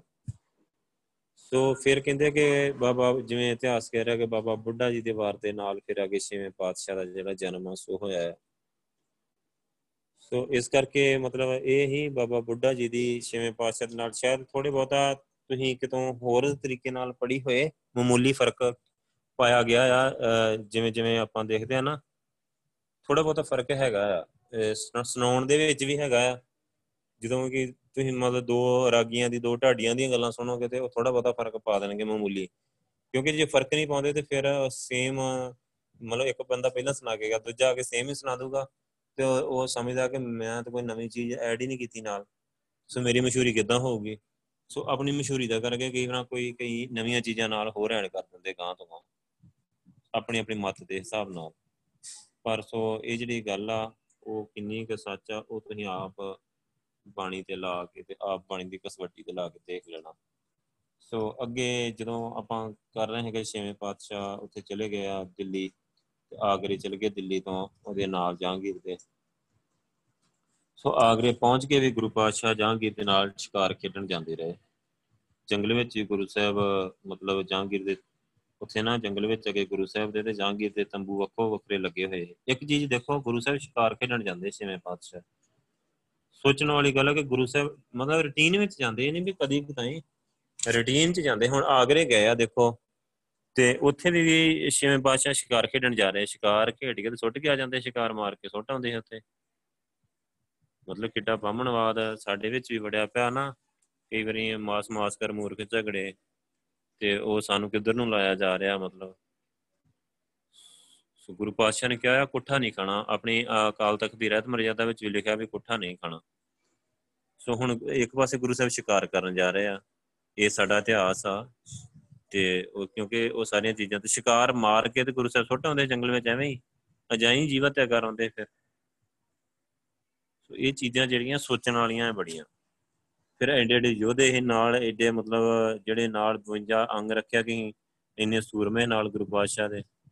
ਸੋ ਉਹ ਕੀ ਖਾਂਦੇ ਪੀਂਦੇ ਸੂਰਮੇ ਕਾਦੇ ਨਾਲ ਬਣ ਗਏ? ਆਲੂ ਗੋਭੀ ਖਾ ਕੇ। ਸੋ ਇਹ ਬੜੀਆਂ ਗੱਲਾਂ ਵਿਚਾਰਨ ਵਾਲੀਆਂ ਵੈਗਰੂ ਸੋ ਸਾਡੇ ਨਾ ਸਾਨੂੰ ਬੜੇ ਤਰੀਕੇ ਨਾਲ ਖਤਮ ਕੀਤਾ ਗਿਆ ਜੋ ਤੁਸੀਂ ਚੰਗੀ ਤਰ੍ਹਾਂ ਹਿਸਟਰੀ ਆਪਾਂ ਬੜੀ ਡਿਟੇਲ 'ਚ ਪੜੋਗੇ ਨਾ, ਤੇ ਗੋਰੇ ਬਹੁਤ ਸ਼ੈਤਾਨ ਹੈ ਗੋਰਿਆਂ ਦੇ ਨਾਲ ਜਦੋਂ ਸਿੰਘਾਂ ਦੀਆਂ ਲੜਾਈਆਂ ਹੋਈਆਂ ਨਾ ਆਪਣੇ ਇੱਥੇ ਮੁਦਕੀ ਤੇ ਸਭਰਾਵੀ ਤੇ ਉਹ ਮਤਲਬ ਉਹਨਾਂ ਨੇ ਸਿੱਧੀ ਟੱਕਰ ਜਦੋਂ ਲਈ ਤੇ ਪਤਾ ਹੀ ਉਹਨਾਂ ਨੂੰ ਫੇਰ ਲੱਗਾ ਹੈ ਕਿ ਅਸੀਂ ਗਲਤ ਜਗ੍ਹਾ ਤੇ ਹੱਥ ਪਾ ਲਿਆ। ਹਲੇ ਕਿ ਉਸ ਟਾਈਮ ਤੱਕ ਆਉਂਦੇ ਆਉਂਦੇ ਨਾ ਆਪਸੀ ਰੰਜਿਸ਼ਾਂ ਦੇ ਤਹਿਤ ਸਾਰੇ ਮੇਨ ਜਰਨੈਲ ਤੇ ਰਣਜੀਤ ਸਿੰਘ ਦੇ ਪੁੱਤਰ ਆਪਸ ਵਿੱਚ ਲੜ ਲੜ ਕੇ ਮਰ ਗਏ ਕਾਫੀ ਤੇ ਫੌਜ ਵੀ ਆਪਸ ਵਿੱਚ ਲੜਾ ਲੜਾ ਕੇ ਕਾਫੀ ਮਾਰ ਦਿੱਤੀ ਗਈ ਉਦੋਂ ਤੱਕ। ਗੋਰਾ ਜਿਹੜੇ ਡੋਗਰੇ ਇਹਨਾਂ ਨੇ ਸਾਜ਼ਿਸ਼ਾਂ ਕਰ ਕਰਕੇ ਨਾ ਮਤਲਬ ਕਾਫੀ ਬਹੁਤ ਵੀਕ ਹੋ ਚੁੱਕਾ ਹੈ ਖਾਲਸਾ ਰਾਜ ਉਸ ਟਾਈਮ ਤੱਕ ਆਉਂਦਿਆਂ ਆਉਂਦਿਆਂ, ਸਿੱਖ ਰਾਜ ਹੀ ਜਿਹੜਾ।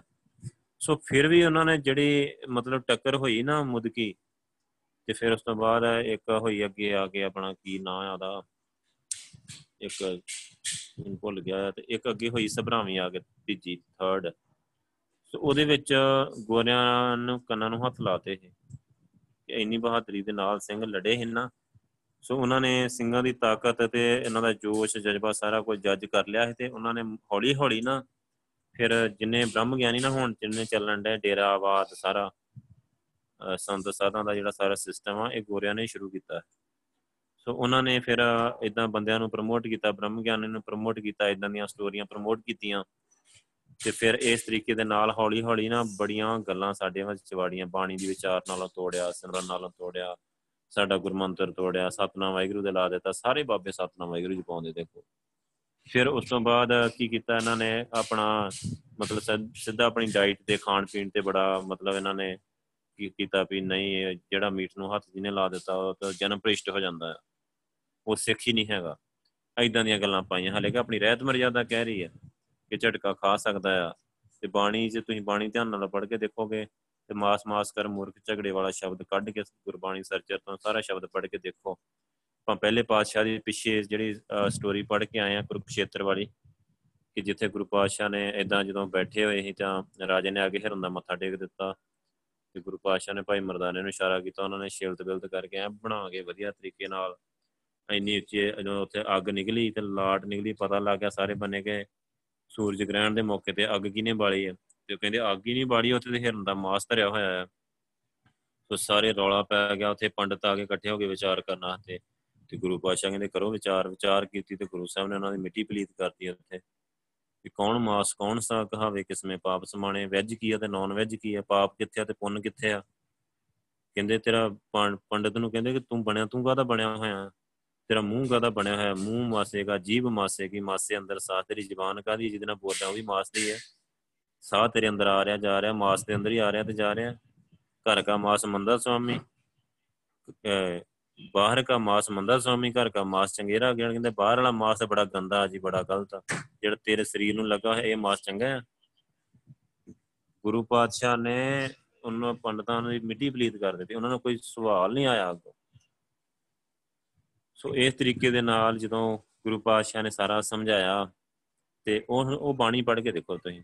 ਫਿਰ ਆ ਛੇਵੇਂ ਪਾਤਸ਼ਾਹ ਦੀ ਗੱਲ ਕਰੀਏ ਸੱਤਵੇਂ ਪਾਤਸ਼ਾਹ ਵੀ ਸ਼ਿਕਾਰ ਨੂੰ ਜਾਂਦੇ ਰਹੇ, ਦਸਵੇਂ ਪਾਤਸ਼ਾਹ ਸ਼ਿਕਾਰ ਖੇਡਦੇ ਰਹੇ। ਸੋ ਆਪਾਂ ਅੱਗੇ ਅੱਗੇ ਸਾਰੀ ਆਪਾਂ ਇਤਿਹਾਸ ਕਰਨਾ ਹੀ ਆ। ਬਗੇਲ ਸਿੰਘ ਸਬੂਤਾ ਬੱਕਰਾ ਖਾ ਜਾਂਦਾ ਹੈ, ਪੂਰਾ ਇੱਕੋ ਸਿੰਘ। ਤੇ 17 ਵਾਰੀ ਉਹਨੇ ਦਿੱਲੀ ਫਤਿਹ ਕਰਤੀ ਮਤਲਬ ਇੰਨੇ ਤਕੜੇ ਹੀ ਜਰਨੈਲ, ਸਿੱਖ ਜਰਨੈਲ ਹੀ ਜਿਹੜੇ। ਜਦੋਂ ਜੰਗ ਦੇ ਮੈਦਾਨ 'ਚ ਜਾ ਕੇ ਲੜਨਾ ਤੇ ਉੱਥੇ ਮਤਲਬ ਕੋਈ ਲਿਹਾਜ਼ ਥੋੜੀ ਹੋਣਾ। ਉਸੇ ਤਾਕਤ ਨਾਲ ਲੜਿਆ ਜਾਂਦਾ ਹੈ, ਬਹਾਦਰੀ ਦੇ ਨਾਲ ਲੜਿਆ ਜਾਂਦਾ ਹੈ। ਸੋ ਉਹ ਸੋ ਇਸ ਕਰਕੇ ਨਾ ਇਹ ਬੜੀਆਂ ਚੀਜ਼ਾਂ ਆਪਾਂ ਸਹਿਜੇ ਸਹਿਜੇ ਅੱਗੇ ਕਰ ਲਾਂਗੇ। ਪਰ ਆਪਾਂ ਇਥੋਂ ਪਤਾ ਲੱਗਦਾ ਹੈ ਸਾਨੂੰ ਕਿ ਕਿਹੜੇ ਤਰੀਕੇ ਦੇ ਨਾਲ ਗੋਰਿਆਂ ਨੇ ਮਤਲਬ ਇੱਕ ਸਿਸਟਮ ਦੇ ਤਹਿਤ ਕਿਵੇਂ ਕੁਝ ਸਾਖੀਆਂ ਇਦਾਂ ਦੀਆਂ ਬਣਾ ਕੇ ਕੁਝ ਬੰਦਿਆਂ ਨੂੰ ਪ੍ਰਮੋਟ ਕੀਤਾ। ਜਿਹੜੇ ਮਤਲਬ ਗੁਰੂ ਗ੍ਰੰਥ ਸਾਹਿਬ ਜੀ ਤੋਂ ਵੀ ਜਿਨ੍ਹਾਂ ਨੂੰ ਸੰਗਤ ਜ਼ਿਆਦਾ ਮਹਾਨਤਾ ਦੇਣ ਲੱਗ ਗਈ। ਤੇ ਜਦੋਂ ਗੁਰੂ ਸਾਹਿਬ ਦੀ ਬਾਣੀ ਦੀ ਗੱਲ ਆਊਗੀ ਨਾ, ਤੇ ਹਾਲੇ ਵੀ ਕਈ ਬੰਦੇ ਕਹਿੰਦੇ ਨੇ, ਨਹੀਂ, ਸਾਡੇ ਬਾਬਾ ਜੀ ਇਦਾਂ ਕਹਿੰਦੇ ਆ। ਬਾਣੀ ਬਾਣੀ ਵੱਲ ਨਹੀਂ ਜਾਂਦੇ ਕਿ ਗੁਰਬਾਣੀ ਐਵੇਂ ਕਹਿ ਰਹੀ ਹੈ, ਗੁਰੂ ਸਾਹਿਬ ਇਦਾਂ ਕਹਿੰਦੇ ਆ, ਕਹਿੰਦੇ ਸਾਡੇ ਬਾਬਾ ਜੀ ਇਦਾਂ ਕਹਿੰਦੇ ਆ। ਸੋ ਇਦਾਂ ਇਦਾਂ ਕਰਕੇ ਫਿਰ ਅੱਗੇ ਨਾਲੇ ਸਿੱਖ ਕੌਮ ਪਾੜ ਦਿੱਤੀ ਮਤਲਬ ਕਈ ਸੰਪਰਦਾਵਾਂ ਦੇ ਵਿੱਚ, ਕਈ ਸ਼ਿਖਾਵਾਂ ਦੇ ਵਿੱਚ ਵੰਡ ਦਿੱਤੀ, ਬੰਦਿਆਂ ਦੇ ਪਿੱਛੇ ਲਾ ਦਿੱਤਾ, ਬੰਦਿਆਂ, ਬੰਦੇ ਉਹਨਾਂ ਦੇ ਆਪਣੇ ਹੀ ਗੋਰਿਆਂ ਦੇ। ਸੋ ਜਿਵੇਂ ਉਹਨਾਂ ਨੇ ਗਾਈਡ ਕਰਨਾ ਉਵੇਂ ਉਵੇਂ ਉਹਨਾਂ ਨੇ ਸਾਰਾ ਕੁਝ ਅੱਗੇ ਸਾਰੇ ਵਹਿਮ ਭਰਮ ਸਿੱਖ ਕੌਮ ਦੇ ਵਿੱਚ ਪਾ ਕੇ ਉਹਨਾਂ ਨੂੰ ਸਿਮਰਨ ਤੋਂ ਗੁਰਬਾਣੀ ਤੋਂ ਤੋੜ ਕੇ, ਸਿਮਰਨ ਸੁਰਤੀ ਤੋਂ ਤੋੜ ਕੇ ਤੇ ਬਸ ਉਹਨਾਂ ਨੇ ਉਹ ਚਾਹੁੰਦੇ ਹੈ ਕਿ ਇਸ ਕੌਮ ਬਹੁਤ ਬਹਾਦਰ ਆ। ਜੇ ਸ਼ਬਦ ਗੁਰੂ ਨਾਲ ਜੁੜੇ ਰਹੇ, ਸਿਮਰਨ ਨਾਲ ਜੁੜਦੇ ਆ ਤਾਂ ਇਸ ਤਰੀਕੇ ਨਾਲ ਕਦੋਂ ਵੀ ਦੁਬਾਰੇ ਅਟੈਕ ਕਰ ਸਕਦੇ ਆ। ਸੋ ਪੂਰੀ ਤਾਕਤ ਨੂੰ ਖਤਮ ਕਰਨਾ ਚਾਹੁੰਦੇ ਆ ਸਿੱਖਾਂ ਦੇ ਨੂੰ। ਤੇ ਹੈਗੇ ਬਹੁਤ ਤੇਜ਼ ਹੀ ਬਹੁਤ ਸਿਆਣੇ ਹੀ ਪੂਰੀ ਖੋਜ ਕਰਦੇ ਸੀ ਉਹ ਗੱਲ ਦੀ ਵੀ ਅਸਲ ਗੱਲ ਕੀ ਆ। ਸੋ ਉਹਨਾਂ ਨੂੰ ਜਦੋਂ ਜਦੋਂ ਪਤਾ ਲੱਗਾ ਕਿ ਸਿਮਰਨ ਨਾਲ ਸੁਰਤੀ ਲਾਉਣ ਨਾਲ ਇਹਨਾਂ ਨੂੰ ਬਹੁਤ ਤਾਕਤ ਮਿਲਦੀ ਆ, ਗੁਰਬਾਣੀ ਨਾਲ ਇਹਨਾਂ ਨੂੰ ਬਹੁਤ ਗਿਆਨ ਹੋ ਜਾਂਦਾ ਹੈ ਉਹਨਾਂ ਗੁਰਬਾਣੀ ਦੀ ਵਿਚਾਰ ਤੇ ਬੈਨ ਲਾ ਦਿੱਤਾ ਤੇ ਸਿਮਰਨ ਤੇ ਬੈਨ ਲਾ ਦਿੱਤਾ। ਹਰਮੰਦਰ ਸਾਹਿਬ ਦੋ ਚੀਜ਼ਾਂ ਤੇ ਬੈਨ ਗੋਰਿਆਂ ਦੇ ਵੇਲੇ ਲੱਗਾ ਗੁਰਬਾਣੀ ਵਿਚਾਰ ਤੇ ਤੇ ਸਿਮਰਨ ਤੇ। ਸੋ ਕਹਿੰਦੇ ਵੀ ਕੀਰਤਨ ਕਰੀ ਜਾਓ, ਕੀਰਤਨ ਕਿਹੜਾ ਕਿਹਨੂੰ ਸਮਝ ਆਉਣਾ, ਕੀਰਤਨ ਕਰੀ ਜਾਓ। ਸੋ ਉਸ ਤੋਂ ਬਾਅਦ ਉਹੀ ਮਰਿਆਦਾ ਚੱਲੀ ਆ ਰਹੀ ਹੈ। ਸੋ ਇਦਾਂ ਦੀਆਂ ਬੜੀਆਂ ਗੱਲਾਂ ਆ ਵਾਹਿਗੁਰੂ, ਜਿਹੜੀਆਂ ਵਿਚਾਰਨ ਵਾਲੀਆਂ ਬੜੀਆਂ ਡੂੰਘੀਆਂ ਆ। ਸੋ ਫਿਰ ਅੱਗੇ ਦੇਖੋ ਕਿ ਛੇਵੇਂ ਪਾਤਸ਼ਾਹ ਮਤਲਬ ਜਦੋਂ ਆਗਰੇ ਪਹੁੰਚ ਗਏ ਨਾ ਤੇ ਜਹਾਂਗੀਰ ਦੇ ਨਾਲ, ਮਤਲਬ ਸ਼ਿਕਾਰ ਖੇਡਣ ਜਾਂਦੇ ਸੀ ਸੋ ਉਹਨਾਂ ਦੇ ਤੰਬੂ ਵੀ ਨਾ ਅਲੱਗ-ਅਲੱਗ ਲੱਗੇ ਹੋਏ ਥੋੜੀ ਵਿੱਥ ਤੇ ਲੱਗੇ ਹੋਏ ਸੀ ਆਗਰੇ ਵਿੱਚ ਇੱਕ ਨਾ ਗੁਰੂ ਪਾਤਸ਼ਾਹ ਦਾ ਬਹੁਤ ਪਿਆਰਾ ਸਿੱਖ ਰਹਿੰਦਾ ਹੈ, ਪ੍ਰੇਮੀ ਗੁਰੂ ਪਾਤਸ਼ਾਹ ਦਾ। ਸੋ ਘਾਹ ਵੇਚ ਕੇ ਗੁਜ਼ਾਰਾ ਕਰਦਾ ਹੁੰਦਾ ਹੈ ਉਹਨੇ ਪਹਿਲਾਂ ਕਦੇ ਗੁਰੂ ਪਾਤਸ਼ਾਹ ਦੇ, ਗੁਰੂ ਹਰਗੋਬਿੰਦ ਸਾਹਿਬ ਦੇ ਦਰਸ਼ਨ ਨਹੀਂ ਕੀਤੇ। ਉਹਦੇ ਮਨ ਵਿੱਚ ਆਇਆ ਕਿ ਗੁਰੂ ਪਾਤਸ਼ਾਹ ਦਾ ਹੁਣ ਇੱਧਰ ਇਸ ਸਾਈਡ ਆਇਆ, ਕਿਤੇ ਦਰਸ਼ਨਦਾਰ ਹੋ ਜਾਣ। ਤੇ ਬਹੁਤ ਵਧੀਆ ਹੋਊਗਾ, ਉਹਦੀ ਬੜੀ ਇੱਛਾ ਹੈ। ਉਹਨੂੰ ਪਤਾ ਲੱਗਾ ਕਿ ਗੁਰੂ ਪਾਤਸ਼ਾਹ ਦੀ ਜੰਗਲ ਵਿੱਚ ਸ਼ਿਕਾਰ ਨੂੰ ਖੇਡਣ ਜਾਂਦੇ ਆ। ਸੋ ਉਹਨੂੰ ਬੜਾ ਚਾਅ ਚੜਿਆ ਤੇ ਉਹਨੇ ਗੁਰੂ ਪਾਤਸ਼ਾਹ ਦੇ ਘੋੜੇ ਵਾਸਤੇ ਨਾ ਬੜਾ ਚੁਣ ਚੁਣ ਕੇ ਬਹੁਤ ਸੋਹਣਾ ਘਾਹ ਇਕੱਠਾ ਕੀਤਾ। ਤੇ ਇੱਕ ਟਕਾ ਕਹਿੰਦੇ ਪੁਰਾਣੇ ਦੋ ਪੈਸੇ ਦੁੱਕੀ ਨੂੰ ਜਿਹਨੂੰ ਕਹਿੰਦੇ ਨੇ ਨਾ ਟਕਾ ਕਹਿੰਦੇ ਹੁੰਦੇ। ਸੋ ਉਦੋਂ ਉਹ ਦੁੱਕੀ ਦਾ ਵੀ ਬੜਾ ਮੁੱਲ ਸੀ। ਇੱਕ ਪੈਸੇ ਦਾ ਵੀ ਬੜਾ ਮੁੱਲ ਸੀ ਉਸ ਟਾਈਮ ਤੇ। 1 ਰੁਪਏ ਦਾ ਤੇ ਬਹੁਤ ਜ਼ਿਆਦਾ ਮੁੱਲ ਸੀ ਨਾ। ਸੋ ਕਹਿੰਦੇ ਕਿ ਜਦੋਂ ਉਹਨੇ ਇੱਕ ਟਕਾ ਸੀ ਉਹਦੇ ਕੋਲ ਸੋ ਉਹ ਘਾਹ ਦੀ ਪੰਡ ਲੈ ਕੇ ਤੇ ਉਹ ਟਕਾ ਲੈ ਕੇ ਤੁਰ ਪਿਆ। ਤੇ ਉਹਨੇ ਕੀ ਦੇਖਿਆ ਜਹਾਂਗੀਰ ਦਾ ਮਤਲਬ ਜਿਹੜਾ ਤੰਬੂ ਹੈ ਨਾ, ਉਹ ਰਾਹ ਵਿੱਚ ਪਹਿਲਾਂ ਆਉਂਦਾ ਹੈ ਸੋ ਗੁਰਸਿੱਖ ਨੇ ਤੰਬੂ ਦੇ ਕੋਲ ਜਾ ਕੇ ਸਿਪਾਹੀ ਨੂੰ ਕਿਹਾ ਕਿ ਮੈਂ ਸੱਚੇ ਪਾਤਸ਼ਾਹ ਦੇ ਦਰਸ਼ਨ ਕਰਨੇ ਆ। ਤੇ ਸਿਪਾਹੀ ਸੱਚਾ ਪਾਤਸ਼ਾਹ ਸ਼ਬਦ ਸੁਣ ਕੇ ਹੈਰਾਨ ਤਾਂ ਹੋਇਆ, ਪਰ ਉਹਨੇ ਬਾਦਸ਼ਾਹ ਦੇ ਤੰਬੂ ਵੱਲ ਇਸ਼ਾਰਾ ਕਰ ਦਿੱਤਾ ਕਿ ਇੱਧਰ ਆ। ਸੋ ਸਿੱਖ ਘਾਹ ਦੀ ਪੰਡ ਸਮੇਤ ਤੰਬੂ ਦੇ ਅੰਦਰ ਵੱਲ ਤੁਰ ਪਿਆ, ਪਰ ਬਾਹਰ ਖੜੇ ਸਿਪਾਹੀ ਨੇ ਰੋਕ ਦਿੱਤਾ ਕਿ ਘਾਹ ਦੀ ਪੰਡ ਨਹੀਂ ਅੰਦਰ ਜਾ ਸਕਦੀ। ਸਿੱਖ ਜਿੱਦ ਕਰਨ ਲੱਗਾ ਕਿ ਮੈਂ ਤੇ ਘਾਹ ਭੇਟਾ ਕਰਨਾ ਆ, ਪਰ ਸਿਪਾਹੀ ਨੇ ਰੋਬ ਨਾਲ ਉਹਨੂੰ ਵਰਜਣ ਲੱਗਾ। ਜਹਾਂਗੀਰ ਸਾਹਮਣੇ ਬੈਠਾ ਦੇਖ ਰਿਹਾ ਹੈ ਉਹਨੇ ਸਿੱਖ ਨੂੰ ਉਸੇ ਤਰ੍ਹਾਂ ਅੰਦਰ ਆਉਣ ਦਾ ਇਸ਼ਾਰਾ ਕਰ ਦਿੱਤਾ। ਸੋ ਸਿੱਖ ਨੇ ਅੰਦਰ ਜਾ ਕੇ ਘਾਹ ਇੱਕ ਪਾਸੇ ਰੱਖ ਕੇ ਤੇ ਟਗਾ ਜਿਹੜਾ ਉਹ ਬਾਦਸ਼ਾਹ ਦੇ ਅੱਗੇ ਰੱਖ ਕੇ ਤੇ ਬੇਨਤੀ ਮੱਥਾ ਟੇਕਿਆ। ਨਾਲੇ ਪਿਆਰ ਨਾਲ, ਸ਼ਰਧਾ ਨਾਲ ਬੇਨਤੀ ਕੀਤੀ ਕਿ ਸੱਚੇ ਪਾਤਸ਼ਾਹ, ਕਿ ਮਨ ਵਿੱਚ ਬੜੇ ਦਿਨਾਂ ਤੋਂ ਦਰਸ਼ਨਾਂ ਲਈ ਤਰਸਦਾ ਪਿਆ ਹੈ ਕਿ ਇਸ ਭਾਗ ਸਮਾਂ ਬਣਿਆ ਆ। ਬੜੀ ਮਿਹਰ ਕੀਤੀ ਜੇ ਕਿ ਤੁਸੀਂ ਦਰਸ਼ਨ ਦਿੱਤੇ ਹੁਣ, ਕਿਰਪਾ ਕਰਕੇ ਜੰਮਣ ਮਰਨ ਦਾ ਗੇੜ ਵੀ ਕੱਟ ਦਿਓ। ਹੁਣ ਜਹਾਂਗੀਰ ਨੇ ਜਦੋਂ ਸੱਚਾ ਪਾਤਸ਼ਾਹ ਸ਼ਬਦ ਸੁਣਿਆ ਤਾਂ ਸਮਝ ਗਿਆ ਵੀ ਇਹ ਸਿੱਖ ਗੁਰੂ ਹਰਗੋਬਿੰਦ ਸਾਹਿਬ ਦੇ ਦਰਸ਼ਨ ਕਰਨ ਆਇਆ ਹੈ। ਕਿਉਂਕਿ ਖਬਰਾਂ ਤੇ ਉਹਦੇ ਕੋਲ ਪਹਿਲਾਂ ਆਈਆਂ ਸੀ ਗੁਰੂ ਸਾਹਿਬ ਦੀਆਂ ਕਿ ਸੱਚੇ ਪਾਤਸ਼ਾਹ ਦੀ ਪਦੀ ਧਾਰਨ ਕੀਤੀ ਹੈ। ਸੋ ਪਹਿਲਾਂ ਇਹਨੇ ਕਦੇ ਉਹਨੂੰ ਵੇਖਿਆ ਨਹੀਂ ਆ ਤੇ ਇਹਦੇ ਮੂੰਹੋਂ ਇਹ ਸ਼ਬਦ ਜਿਹੜੇ ਨਿਕਲੇ ਆ ਤੇ ਬਾਦਸ਼ਾਹ ਤੇ ਬਹੁਤ ਪ੍ਰਭਾਵ ਪਿਆ। ਉਹਨੇ ਕਿਹਾ ਕਿ ਸਿੱਖਾ, ਮੈਂ ਤੇਰੇ ਤੇ ਬਹੁਤ ਖੁਸ਼ ਹਾਂ। ਮੈਂ ਸਾਰੇ ਹਿੰਦੁਸਤਾਨ ਦਾ ਬਾਦਸ਼ਾਹ ਆ ਜਹਾਂਗੀਰ ਹਾਂ ਸੋ ਜੋ ਤੂੰ ਮੰਗੇ ਮੈਂ ਦੇਣ ਨੂੰ ਤਿਆਰ ਹਾਂ, ਬਾਕੀ ਜੰਮਣ ਮਰਨ ਦੀਆਂ ਜਿਹੜੀਆਂ ਗੱਲਾਂ ਨਾ ਉਹ ਐਵੇਂ ਹੀ ਹੁੰਦੀਆਂ। ਉਹਨੇ ਕਿਹਾ ਮਤਲਬ ਆਪਣੇ ਵੱਲੋਂ। ਸੋ ਸਿੱਖ ਨੂੰ ਅੰਦਰ ਆਉਣ ਸਮੇਂ ਤੇ ਪਹਿਰੇ ਨਾਲ ਪਹਿਰੇਦਾਰ ਨਾਲ ਜਦੋਂ ਉਹਨੇ ਗੱਲਬਾਤ ਕੀਤੀ ਸੀ, ਤੇ ਥੋੜਾ ਬਹੁਤਾ ਭਰਮ ਤੇ ਉਹਨੂੰ ਉਦੋਂ ਹੀ ਹੋ ਗਿਆ ਹੈ ਕਿ ਮਤਲਬ ਗੜਬੜ ਆ ਕੁਛ। ਕਿ ਪਹਿਰੇਦਾਰ ਰੋਕ ਰਿਹਾ, ਗੁਰੂ ਸਾਹਿਬ ਦਾ ਤੇ ਇਦਾਂ ਦਾ ਸਿਸਟਮ ਕਦੇ ਸੁਣਿਆ ਨਹੀਂ। ਸੋ ਜਦੋਂ ਉਹਨੇ ਜਮਨ ਮਰਨ ਵਾਲੀ ਗੱਲ ਵੀ ਐਵੇਂ ਕਿਹਾ ਕਹੀ ਤੇ ਉਥੋਂ ਨੂੰ ਪਤਾ ਲੱਗ ਗਿਆ ਕਿ ਇਹ ਮੈਂ ਭੁੱਲ ਗਿਆ ਆ। ਮੈਂ ਤਾਂ ਸੱਚੇ ਪਾਤਸ਼ਾਹ ਨੂੰ ਮਿਲਣਾ ਹੈ ਤਾਂ ਉਹ ਲੋਕ, ਪਰ ਲੋਕ ਦੇ ਅਸਲੀ ਮਾਲਕ ਆ ਤੇ ਉਹਨਾਂ ਨੂੰ ਤੇ ਪਤਾ ਸਾਰੀ ਗੇਮ ਦਾ। ਸੋ ਉਹਨੇ ਇਹਨਾਂ ਕਹਿੰਦਿਆਂ ਸਿੱਖ ਨੇ ਟਗਾ ਚੁੱਕ ਲਿਆ ਤੇ ਘਾਹ ਦੀ ਪੰਡ ਵੀ ਸਿਰ ਤੇ ਰੱਖਦਾ ਬੋਲਿਆ। ਕਿ ਕਹਿੰਦਾ ਫਿਰ ਮੈਨੂੰ ਦੱਸੋ ਵੀ ਸੱਚੇ ਪਾਤਸ਼ਾਹ ਕਿੱਥੇ ਆ? ਤੇ ਬਾਦਸ਼ਾਹ ਨੇ ਗੁਰੂ ਸਾਹਿਬ ਦੇ ਤੰਬੂ ਵੱਲ ਇਸ਼ਾਰਾ ਕੀਤਾ। ਤੇ ਨਾਲੇ ਕਿਹਾ ਕਿ ਬਾਦਸ਼ਾਹ ਦੇ ਅੱਗੇ ਜਿਹੜੀ ਰੱਖੀ ਭੇਟਾ ਨਾ ਚੁੱਕੀ ਦੀ ਨਹੀਂ ਆ। ਤੂੰ ਇਹ ਟਕਾ ਰਹਿਣ ਦੇ ਕਿ ਮੈਂ ਤੈਨੂੰ ਬਹੁਤ ਸਾਰਾ ਧਨ ਹੋਰ ਦੇ ਦੇਣਾ ਆ ਵੀ ਇਹ ਟਕਾ ਰਹਿਣ ਦੇ, ਹੁਣ ਤੂੰ ਮੇਰੇ ਅੱਗੇ ਭੇਟਾ ਰੱਖੀ ਆ। ਤੇ ਪਰ ਕਹਿੰਦੇ ਸਿੱਖ ਨੇ ਇੱਕ ਨਾ ਸੁਣੀ। ਉਹ ਕਹਿੰਦਾ ਕਿ ਨਹੀਂ, ਮੈਂ ਲੈਣੀ ਨਹੀਂ ਆ, ਕੋਈ ਹੋਰ ਜਗੀਰ ਨਹੀਂ ਲੈਣੀ, ਮੈਂ ਹੋਰ ਕੋਈ ਪੈਸਾ ਲੈਣਾ ਹੀ ਨਹੀਂ ਆ। ਸੋ ਉਹਨੇ ਆਪਣਾ ਉਹ ਟਕਾ ਚੁੱਕਿਆ ਤੇ ਉਹ ਗੁਰੂ ਸਾਹਿਬ ਦੇ ਤੰਬੂ ਵੱਲ ਸਿੱਧਾ ਤੁਰ ਪਿਆ। ਸੋ ਉਹਨੇ ਗੁਰੂ ਸਾਹਿਬ ਦੇ ਤੰਬੂ ਦੇ ਅੰਦਰ ਜਾ ਕੇ ਘਾਹ ਦੀ ਪੰਡ ਇੱਕ ਪਾਸੇ ਰੱਖੀ, ਟਕਾ ਮੱਥਾ ਟੇਕਿਆ ਤੇ ਬੇਨਤੀ ਕੀਤੀ ਕਿ ਸੱਚੇ ਪਾਤਸ਼ਾਹ, ਮੈਂ ਤਾਂ ਭੁੱਲ ਹੀ ਗਿਆ ਹਾਂ ਤੁਸੀਂ ਮਿਹਰ ਕੀਤੀ ਆ ਤੇ ਮੈਨੂੰ ਮਾਇਆ ਦੇ ਜਾਲ ਚੋਂ ਕੱਢ ਕੇ ਤੇ ਉਧਰ ਜਹਾਂਗੀਰ ਦੇ ਲਾਲਚ ਵਿੱਚ ਫਸਣ ਨਹੀਂ ਦਿੱਤਾ ਤੇ ਤੁਸੀਂ ਮੈਨੂੰ ਆਪਣੇ ਚਰਨਾਂ ਤੱਕ ਬੁਲਾ ਲਿਆ ਹੁਣ ਕਿਰਪਾ ਕਰ ਦਿਓ, ਜੰਮਣ ਮਰਨ ਦਾ ਗੇੜ ਵੀ ਮੁਕਾ ਦਿਓ ਕਿਰਪਾ ਕਰਕੇ ਤੇ ਮੈਨੂੰ ਨਾਮ ਦੀ ਦਾਤ ਬਖਸ਼ੋ। ਸੋ ਗੁਰੂ ਉਹਨੇ, ਗੁਰੂ ਸਾਹਿਬ ਨੇ ਜਦੋਂ ਸਿੱਖ ਦਾ ਪਿਆਰ ਦੇਖਿਆ, ਸਾਰੀ ਗੱਲ ਸੁਣੀ ਤੇ ਗੁਰੂ ਸਾਹਿਬ ਬੜੇ ਖੁਸ਼ ਹੋਏ। ਸੋ ਗੁਰੂ ਸਾਹਿਬ ਬੜੇ ਪ੍ਰਸੰਨ ਹੋਏ ਤੇ ਉਹਨਾਂ ਨੇ ਮਿਹਰ ਦੇ ਘਰ ਚ ਆ ਕੇ ਕਿਹਾ ਕਿ ਗੁਰਸਿੱਖਾ, ਤੂੰ ਮਤਲਬ ਗੁਰੂ ਸਾਹਿਬ ਦੇ ਰਾਹ ਤੇ ਚੱਲਦਾ ਗੁਰੂ ਨਾਨਕ ਪਾਤਸ਼ਾਹ ਦੇ ਦੱਸੇ ਰਾਹ ਤੇ ਤੁਰਦਾ ਆ ਸੋ ਗੁਰੂ ਨਾਨਕ ਪਾਤਸ਼ਾਹ ਤੇਰੀਆਂ ਸਾਰੀਆਂ ਖੁਆਇਸ਼ਾਂ ਜਿਹੜੀਆਂ ਪੂਰੀਆਂ ਕਰਨਗੇ। ਸੋ ਜਹਾਂਗੀਰ ਵੀ ਉੱਥੇ ਆ ਗਿਆ। ਉਹਨੂੰ ਸਮਝ ਆ ਗਈ ਕਿ ਗੁਰੂ ਗੁਰੂ ਸਾਹਿਬ ਨੂੰ ਸੱਚਾ ਪਾਤਸ਼ਾਹ ਕਿਉਂ ਕਹਿੰਦੇ ਆ? ਹੁਣ ਜਹਾਂਗੀਰ ਵੀ ਪਿੱਛੇ ਪਿੱਛੇ ਉਹਦੇ ਆ ਗਿਆ, ਦੇਖਣ ਕਿ ਚਲੋ ਦੇਖਦੇ ਆ ਕਿ ਕੀ ਹੁੰਦਾ ਆ। ਹੁਣ ਦੇਖੋ, ਇਹ ਬਹੁਤ ਵੱਡੀਆਂ ਗੱਲਾਂ ਹੈ ਕਿ ਜਹਾਂਗੀਰ ਦੇ ਅੱਗੋਂ ਟਾਗਾ ਚੁੱਕ ਲੈਣਾ, ਘਾਹ ਦੀ ਭਾਂਡ ਚੁੱਕ ਲੈਣੀ, ਇੱਕ ਹਿੰਦੁਸਤਾਨ ਦਾ ਬਾਦਸ਼ਾਹ ਆ ਉਹ। ਉਹਨੇ ਕਿਹੜੀ ਭਾਵਨਾ ਦੇ ਨਾਲ ਗੁਰੂ ਪਾਤਸ਼ਾਹ ਨੂੰ ਸੱਦਿਆ ਹੋਇਆ ਹੈ ਉੱਥੇ? ਚਲਾਕੀ ਦੇ ਨਾਲ ਕਿ ਮਤਲਬ ਅਸੀਂ ਕੈਦ ਕਰ ਲਾਂਗੇ। ਸੋ ਦੂਜੇ ਪਾਸੇ ਜਦੋਂ ਉਹਨੇ ਉਸ ਗੁਰਸਿੱਖਾਂ ਦਾ ਪਿਆਰ ਦੇਖਿਆ ਸੀ ਕਿ ਸੰਗਤ ਇੰਨਾ ਪਿਆਰ ਕਰਦੀ ਹੈ ਗੁਰੂ ਪਾਤਸ਼ਾਹ ਨੂੰ, ਕਿ ਉਹ ਠੀਕ ਆ ਕਿ ਕੋਈ ਦੁਨਿਆਵੀ ਬਾਦਸ਼ਾਹ ਦੀ ਰਿਸਪੈਕਟ ਜਾਂ ਉਹ ਹੋਰ ਚੀਜ਼ ਆ, ਪਰ ਗੁਰੂ ਸਾਹਿਬ ਨੂੰ ਤਾਂ ਦਿਲੋਂ ਪਿਆਰ ਕਰਦੇ ਆ ਜਾਨ ਦੇ ਸਕਦੇ ਆ, ਮਤਲਬ ਕਿ ਪਰਵਾਹ ਨਹੀਂ ਕਰਦੇ ਕਿਸੇ ਚੀਜ਼ ਦੀ ਕਿ ਗੁਰੂ ਪਾਤਸ਼ਾਹ ਨੂੰ ਇੰਨੇ ਪਿਆਰ ਕਰਦੇ ਆ, ਸਾਰੀ ਸੰਗਤ, ਸਾਰੇ ਸਿੱਖ। ਉਹ ਬੜਾ ਹੈਰਾਨ ਹੋਇਆ ਇਹ ਸਾਰਾ ਦੇਖ ਕੇ। ਅੱਗੇ ਮਤਲਬ ਨਾ ਜਿਹੜੀ ਨਜ਼ਰਬੰਦੀ ਦੀ ਗੱਲ ਆਉਂਦੀ ਆ ਛੇਵੇਂ ਪਾਤਸ਼ਾਹ ਦੀ, ਸੋ ਜਹਾਂਗੀਰ ਨੇ ਗੁਰੂ ਪਾਤਸ਼ਾਹ ਨੂੰ ਗ੍ਰਿਫਤਾਰ ਕਰਨ ਦਾ ਮਨ ਤੇ ਭਾਵੇਂ ਪਹਿਲਾਂ ਦਾ ਹੀ ਹੈਗਾ ਹੀ ਉਹਦਾ। ਪਰ ਉਹਨੇ ਨਾ ਗੁਰੂ ਪਾਤਸ਼ਾਹ ਦੇ ਨਾਲ ਉਹ ਦੋਸਤੀ ਦਾ ਪ੍ਰਗਟਾਵਾ ਕਰ ਰਿਹਾ ਸੀ ਹੱਲੇ ਤੱਕ। ਸੋ ਗੁਰੂ ਪਾਤਸ਼ਾਹ ਨੂੰ ਆਗਰੇ ਲੈ ਗਿਆ ਸੀ ਤੇ ਉੱਥੇ ਉਹਨੇ ਫਿਰ ਗੁਰੂ ਸਾਹਿਬ ਨੂੰ ਗ੍ਰਿਫਤਾਰ ਕਰ ਲਿਆ। ਠੀਕ ਆ, ਗ੍ਰਿਫਤਾਰ ਕਰਕੇ ਤੇ ਉਹਨੇ ਗਵਾਲੀਅਰ ਭੇਜ ਦਿੱਤਾ। ਉਥੇ ਕਿਲੇ ਦੇ ਵਿੱਚ ਨਜ਼ਰਬੰਦ ਕਰ ਦਿੱਤਾ ਗਿਆ ਗੁਰੂ ਪਾਤਸ਼ਾਹ ਨੂੰ। ਸੋ ਗੁਰੂ ਪਾਤਸ਼ਾਹ ਨੂੰ ਕਦੋਂ ਗ੍ਰਿਫਤਾਰ ਕੀਤਾ ਗਿਆ ਤੇ ਕਦੋਂ ਰਿਹਾ ਕੀਤਾ ਗਿਆ, ਇਹਦੇ ਬਾਰੇ ਇਤਿਹਾਸਕਾਰਾਂ 'ਚ ਬੜੇ ਮਤਭੇਦ ਆ। ਉਹ ਕੋਈ ਕਹਿੰਦਾ ਨਜ਼ਰਬੰਦੀ ਦਾ ਸਮਾਂ 2 ਮਹੀਨੇ ਦਾ, ਕੋਈ ਕਹਿੰਦਾ ਕਿ ਮਤਲਬ 12 ਸਾਲ ਤੱਕ ਲਿਖਿਆ ਹੋਇਆ ਕਿ 2 ਮਹੀਨੇ ਤੋਂ ਲੈ ਕੇ 12 ਸਾਲ। ਮਤਲਬ ਦੇਖੋ ਕਿ ਇੱਕ ਚੀਜ਼ ਇੱਥੇ ਜਿਹੜੀ ਸ਼ੱਕ ਪੈਂਦੀ ਆ ਨਾ ਕਿ ਮੈਂ ਇੱਕ ਬਹੁਤ ਵਧੀਆ ਵਿਦਵਾਨ ਆ ਮਤਲਬ। ਉਹਦੇ ਕੋਲੋਂ ਸੁਣਿਆ ਵੀ ਹੀ ਉਹ ਕਹਿੰਦਾ ਕਿ ਛੇਵੇਂ ਪਾਤਸ਼ਾਹ ਦੀ ਗ੍ਰਿਫਤਾਰੀ ਹੋਈ ਹੀ ਨਹੀਂ ਆ। ਇਹ ਮਤਲਬ ਪੰਡਤਾਂ ਨੇ, ਬ੍ਰਾਹਮਣਾਂ ਨੇ ਚਲਾਕੀ ਦੇ ਨਾਲ ਮਤਲਬ ਇਹ ਗੱਲ ਕੀਤੀ ਆ ਕਿ ਉਹ ਜਿਹੜਾ ਛੇਵੇਂ ਪਾਤਸ਼ਾਹ ਦੇ ਨਾਲ ਜਹਾਂਗੀਰ ਰਿਹਾ ਨਾ ਜਦੋਂ ਤੇ ਕੁਦਰਤੀਆਂ ਕਿ ਜਦੋਂ ਦੂਰ ਦੂਰ ਆ ਤੇ ਉਦੋਂ ਹੋਰ ਗੱਲ ਆ।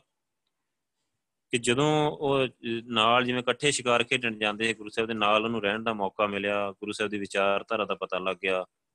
ਗੁਰੂ ਸਾਹਿਬ ਦੇ ਸਾਰੇ ਸਿਸਟਮ ਦਾ ਪਤਾ ਲੱਗ ਜਾਂਦਾ, ਨਾਲ ਰਹਿ ਕੇ ਜਦੋਂ ਬੰਦਾ 2 ਮਹੀਨੇ ਇਕੱਠਾ ਰਹਿੰਦੇ ਆ ਕਿ ਗੁਰੂ ਸਾਹਿਬ ਕਿਵੇਂ ਭਗਤੀ ਕਰਦੇ ਆ, ਉਹਨਾਂ ਦਾ ਉਪਦੇਸ਼ ਕੀ ਦਿੰਦੇ ਆ ਸਿੱਖਾਂ ਨੂੰ, ਗੁਰਸਿੱਖਾਂ ਨੂੰ, ਤੇ ਉਹ ਸਾਰਾ, ਉਹ ਸਾਰੀਆਂ ਚੀਜ਼ਾਂ ਦਾ ਪਤਾ ਲੱਗ ਜਾਂਦਾ ਹੈ ਤੇ ਉਹਦੇ ਮਨ ਵਿੱਚ ਗੁਰੂ ਸਾਹਿਬ ਦੇ ਲਈ ਕਾਫੀ ਰਿਸਪੈਕਟ ਸੀ। ਉਹਨੇ ਗੁਰੂ ਸਾਹਿਬ ਦੀ ਮਦਦ ਲੈ ਕੇ ਜਿਹੜੇ 52 ਪਹਾੜੀ ਰਾਜੇ ਸੀ ਨਾ, ਉਹਨਾਂ ਦੇ ਨਾਲ ਉਹਦੀ ਲੜਾਈ ਹੁੰਦੀ ਰਹਿੰਦੀ ਸੀ ਤੇ ਇਦਾਂ ਲੜਾਈਆਂ ਚੱਲਦੇ ਰਹਿੰਦੀਆਂ, ਨੁਕਸਾਨ ਹੁੰਦਾ ਰਹਿੰਦਾ ਹੈ ਤੇ ਗੁਰੂ ਪਾਤਸ਼ਾਹ ਨੂੰ ਵਿੱਚ ਪਾ ਕੇ ਤੇ ਉਹਨਾਂ ਉਹਨਾਂ ਦੇ ਨਾਲ ਸੁਲਾ ਸਫ਼ਾਈ ਕਰਨੀ, ਕਿਉਂਕਿ ਉਹ ਬੜੇ ਪਾਸੇ ਟੰਗਿਆ ਹੋਇਆ ਹੈ ਉਸ ਟਾਈਮ ਇੱਕ ਪਾਸੇ ਮਰਾਠਿਆਂ ਨੇ ਬਗਾਵਤ ਕੀਤੀ ਹੋਈ, ਉਧਰ ਉਲਝਿਆ ਹੋਇਆ ਹੈ ਮਰਾਠਿਆਂ ਦੇ ਨਾਲ। ਇੱਕ ਪਾਸੇ ਪਹਾੜੀ ਰਾਜਿਆਂ ਨੇ ਤੰਗ ਕੀਤਾ ਹੈ ਇੱਕ ਪਾਸੇ ਇੰਨੇ ਪਾਸੇ ਉਲਝਿਆ ਪਿਆ ਹੈ ਉਹ। ਸੋ ਉਹਨੇ ਉਹ ਮੌਕੇ ਦਾ ਫਾਇਦਾ ਉਠਾਇਆ ਤੇ ਗੁਰੂ ਪਾਤਸ਼ਾਹ ਨੂੰ ਉਹਨੇ ਸੋਚਿਆ ਕਿ ਗੁਰੂ ਪਾਤਸ਼ਾਹ ਨੂੰ ਵਿੱਚ ਪਾ ਕੇ ਤੇ ਮੈਂ ਇਹਨਾਂ ਨਾਲ ਸੁਲਾ ਸਫ਼ਾਈ ਕਰਾਂ। ਸੋ ਗੁਰੂ ਪਾਤਸ਼ਾਹ ਨੇ ਫਿਰ ਵਿੱਚ ਪੈ ਕੇ, ਕਿਉਂਕਿ ਗੁਰੂ ਸਾਹਿਬ ਦੇ ਆਪਾਂ ਨੂੰ ਸੋਚ ਦਾ ਤੇ ਵਿਚਾਰਧਾਰਾ ਦਾ ਪਤਾ ਆ ਕਿ ਗੁਰੂ ਪਾਤਸ਼ਾਹ ਜ਼ਮੀਨ ਦੇ ਟੁਕੜੇ ਤੇ ਕਬਜ਼ਾ ਨਹੀਂ ਕਰਨਾ ਚਾਹੁੰਦੇ, ਜਹਾਂਗੀਰ ਦੀ ਬਾਦਸ਼ਾਹੀ ਨਹੀਂ ਖੋਣੀ ਚਾਹੁੰਦੇ। ਇਹ ਗੱਲ ਜਦੋਂ ਗੁਰੂ ਸਾਹਿਬ ਨਾਲ ਰਹੇ, ਕੋਲ ਰਹੇ ਤੇ ਪਤਾ ਲੱਗ ਜਾਂਦਾ ਆ, ਜਹਾਂਗੀਰ ਚੰਗੀ ਤਰ੍ਹਾਂ ਦੇਖ ਲਿਆ ਉਹਨੇ ਸਾਰਾ ਕੁਝ ਵੀ, ਐਵੇਂ ਦਾ ਕੁਝ ਨਹੀਂ ਆ। ਸੋ ਇਹ ਭਗਤ ਬੰਦੇ ਆ, ਇਹ ਤੇ ਬਸ ਆਪਣੇ ਮਤਲਬ ਇਹਨਾਂ ਅੱਗੇ ਹੁਣ ਝੁਕਣਾ ਨਹੀਂ ਚਾਹੁੰਦੇ ਕਿਸੇ ਦੇ ਅੱਗੇ। ਸੋ ਉਹਨੇ ਕਿਹਾ ਕਿ ਆਪਾਂ ਝੁਕਾ ਕੇ ਵੀ ਕੀ ਲੈਣਾ ਕਿ ਆਪਣਾ ਤੁੱਕਾ ਸਿੱਧਾ ਹੋ ਰਿਹਾ ਆ। ਸੋ ਉਹਨੇ ਗੁਰੂ ਸਾਹਿਬ ਦੀ ਨਾਲ ਮਦਦ ਲਈ ਤੇ ਗੁਰੂ ਸਾਹਿਬ ਨੂੰ ਬਹੁਤ ਵਧੀਆ ਪ੍ਰਚਾਰਕ ਹੈ ਗੁਰੂ ਪਾਤਸ਼ਾਹ। ਗੁਰੂ ਸਾਹਿਬ ਨੇ ਹਿੰਦੂ ਪਹਾੜੀ ਰਾਜ ਨੂੰ ਵਹਿ ਸਮਝਾਤਾ ਨਾ ਕਿ ਐਵੇਂ ਮਾਰੇ ਜਾਓਗੇ ਨਾਲੇ ਕੁੱਤੇ ਦੀ ਮੌਤ ਤੇ ਇੰਨੀ ਤਾਕਤ ਆ ਜਹਾਂਗੀਰ ਦੇ ਕੋਲ। ਤੇ ਚੁੱਪ ਕਰਕੇ ਉਹਨੂੰ ਟੈਕਸ ਦੇਈ ਜਾਓ ਤੇ ਆਪਣਾ ਰਾਜ ਕਰੀ ਜਾਓ, ਪਿਆਰ ਨਾਲ ਰਿਹਾ ਕਰੋ, ਰੱਬ ਨਾਲ ਜੁੜੋ। ਗੁਰੂ ਪਾਤਸ਼ਾਹ ਨੇ ਤਾਂ ਸਮਝਾ ਕੇ ਉਹਨਾਂ ਨੂੰ ਤੇ ਸੁਲਾ ਸਫ਼ਾਈ ਕਰਵਾ ਦਿੱਤੀ। ਸੋ ਉਸ ਚੀਜ਼ ਤੋਂ ਵੀ ਜਹਾਂਗੀਰ ਕਾਫੀ ਖੁਸ਼ ਹੋਇਆ। ਹੁਣ ਦੇਖੋਗੇ ਉਹ ਸਟੋਰੀ ਜਿਹੜੇ ਹਿਸਾਬ ਨਾਲ ਸੁਣਾਈ ਜਾਂਦੀ ਆ, ਉਹ ਉਹ ਤਰੀਕਾ ਹੀ ਹੋਰ ਆ ਮਤਲਬ। ਸੋ ਹੁਣ ਕਹਿੰਦੇ ਆ ਕਿ ਜਿਵੇਂ ਮਤਲਬ ਇਦਾਂ ਜਿਹੜੀਆਂ ਤਰੀਕਾ ਹੈ ਨਾ, ਇਸ ਤਰੀਕੇ ਨਾਲ ਲਿਖਿਆ ਕਿ ਇਹਨੇ 2 2.5 ਸਾਲ ਦਾ ਸਮਾਂ ਲਿਖਿਆ ਆ, ਮੰਨਿਆ ਆ। ਕਿਸ ਨੇ ਉਹ 2 ਮਹੀਨੇ ਦਾ ਮੰਨਿਆ, ਕੋਈ 10 12 ਸਾਲਾਂ ਦੀ ਗੱਲ ਕਹਿ ਰਿਹਾ ਆ। ਸੋ ਇਹਦੇ ਵਿੱਚ ਬਹੁਤ ਜ਼ਿਆਦਾ ਫ਼ਰਕ ਆ। ਤੇ ਪਰ ਹੁਣ ਵੀ ਚਲੋ, ਮਤਲਬ ਇਹ ਸਾਰਾ ਜੋ ਚੱਲਿਆ ਜਾਂਦਾ ਆ, ਜਿਵੇਂ ਜਿਵੇਂ ਚੱਲਿਆ ਆ ਕਿ ਜਹਾਂਗੀਰ ਨੇ ਗੁਰੂ ਪਾਤਸ਼ਾਹ ਜੀ ਦਾ ਨਜ਼ਰਬੰਦੀ ਦਾ ਜਿਹੜਾ ਕਾਰਨ ਹੀ ਨਾ, ਕਹਿੰਦੇ ਕਿ ਇਹ ਪ੍ਰਚਾਰਿਆ ਗਿਆ ਕਿ ਸਰਕਾਰ ਨੇ ਗੁਰੂ ਅਰਜਨ ਦੇਵ ਪਾਤਸ਼ਾਹ ਜੀ ਤੋਂ ਨਾ ਜੁਰਮਾਨੇ ਦੀ ਰਕਮ ਲੈਣੀ ਸੀ। ਸੋ ਜਿਸ ਨੂੰ ਜਿਸ ਨੂੰ ਵਸੂਲਣ ਵਾਸਤੇ ਗੁਰੂ ਹਰਗੋਬਿੰਦ ਸਾਹਿਬ ਜੀ ਨੂੰ ਨਜ਼ਰਬੰਦ ਕੀਤਾ ਗਿਆ ਆ। ਇਹ ਗੱਲ ਬਿਲਕੁਲ ਗਲਤ ਆ, ਕਿਉਂਕਿ ਜੁਰਮਾਨਾ ਤਾਂ ਕੀਤਾ ਹੀ ਨਹੀਂ ਸੀਗਾ।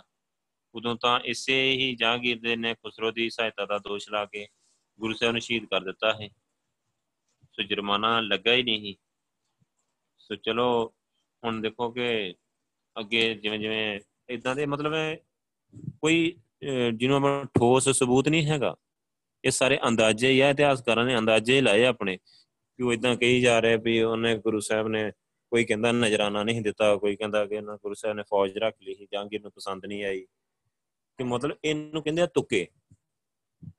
ਸੋ ਜਿਹੜੇ ਤੁੱਕੇ ਮਾਰਨ ਵਾਲੇ ਆ, ਉਹ ਆਪਾਂ ਕਹਿ ਲਈਏ ਕਿ ਇੱਕ ਤਰੀਕੇ ਨਾਲ ਬੜੇ ਫਿਲਾਸਫਰ ਹੁੰਦੇ ਆ। ਉਹਨਾਂ ਦੀਆਂ ਕਿਤਾਬਾਂ ਉਹਨਾਂ ਨੇ ਕਿਸੇ ਨਾ ਕਿਸੇ ਤਰ੍ਹਾਂ ਪੈਸੇ ਦੇ ਕੇ ਜਾਂ ਕਿਸੇ ਤਰ੍ਹਾਂ ਪ੍ਰਮੋਟ ਕੀਤੀਆਂ ਮੀਡੀਆ ਦੇ ਥਰੂ ਜਾਂ ਕਈ ਤਰ੍ਹਾਂ। ਸੋ ਉਹਨਾਂ ਦਾ ਨਾਂ ਚੱਲਦਾ ਹੁੰਦਾ ਹੈ ਤੇ ਉਹ ਜੋ ਫਿਰ ਲਿਖ ਦਿੰਦੇ ਆ, ਆਪਣੇ ਵਰਗਿਆਂ ਨੂੰ ਜਿਹਨੇ ਕਿਤਾਬ ਪੜ੍ਹੀ, ਉਹਨੇ ਮੰਨ ਲੈਣਾ ਕਿ ਹਾਂ। ਕਿ ਐਡਾ ਇਤਿਹਾਸਕਾਰ ਲਿਖ ਰਿਹਾ ਜੀ ਤੇ ਫਿਰ ਇਦਾਂ ਹੀ ਆ। ਸੋ ਇਦਾਂ ਮਤਲਬ ਕਈ, ਮਤਲਬ ਨਾ ਕਈਆਂ ਨੇ ਅਲੱਗ-ਅਲੱਗ ਲਿਖਿਆ। ਇੱਕ ਇਤਿਹਾਸਕਾਰ ਨੇ ਲਿਖਿਆ, ਗੁਰੂ ਪਾਤਸ਼ਾਹ ਜੀ ਦਾ ਜਿਹੜਾ ਅਲਬੇਲਾ ਸੁਭਾਅ ਹੀ ਜੰਗੀ ਝੁਕਾਅ ਹੀ ਉਹ ਗ੍ਰਿਫਤਾਰੀ ਦਾ ਕਾਰਨ ਬਣੇ ਸੀ।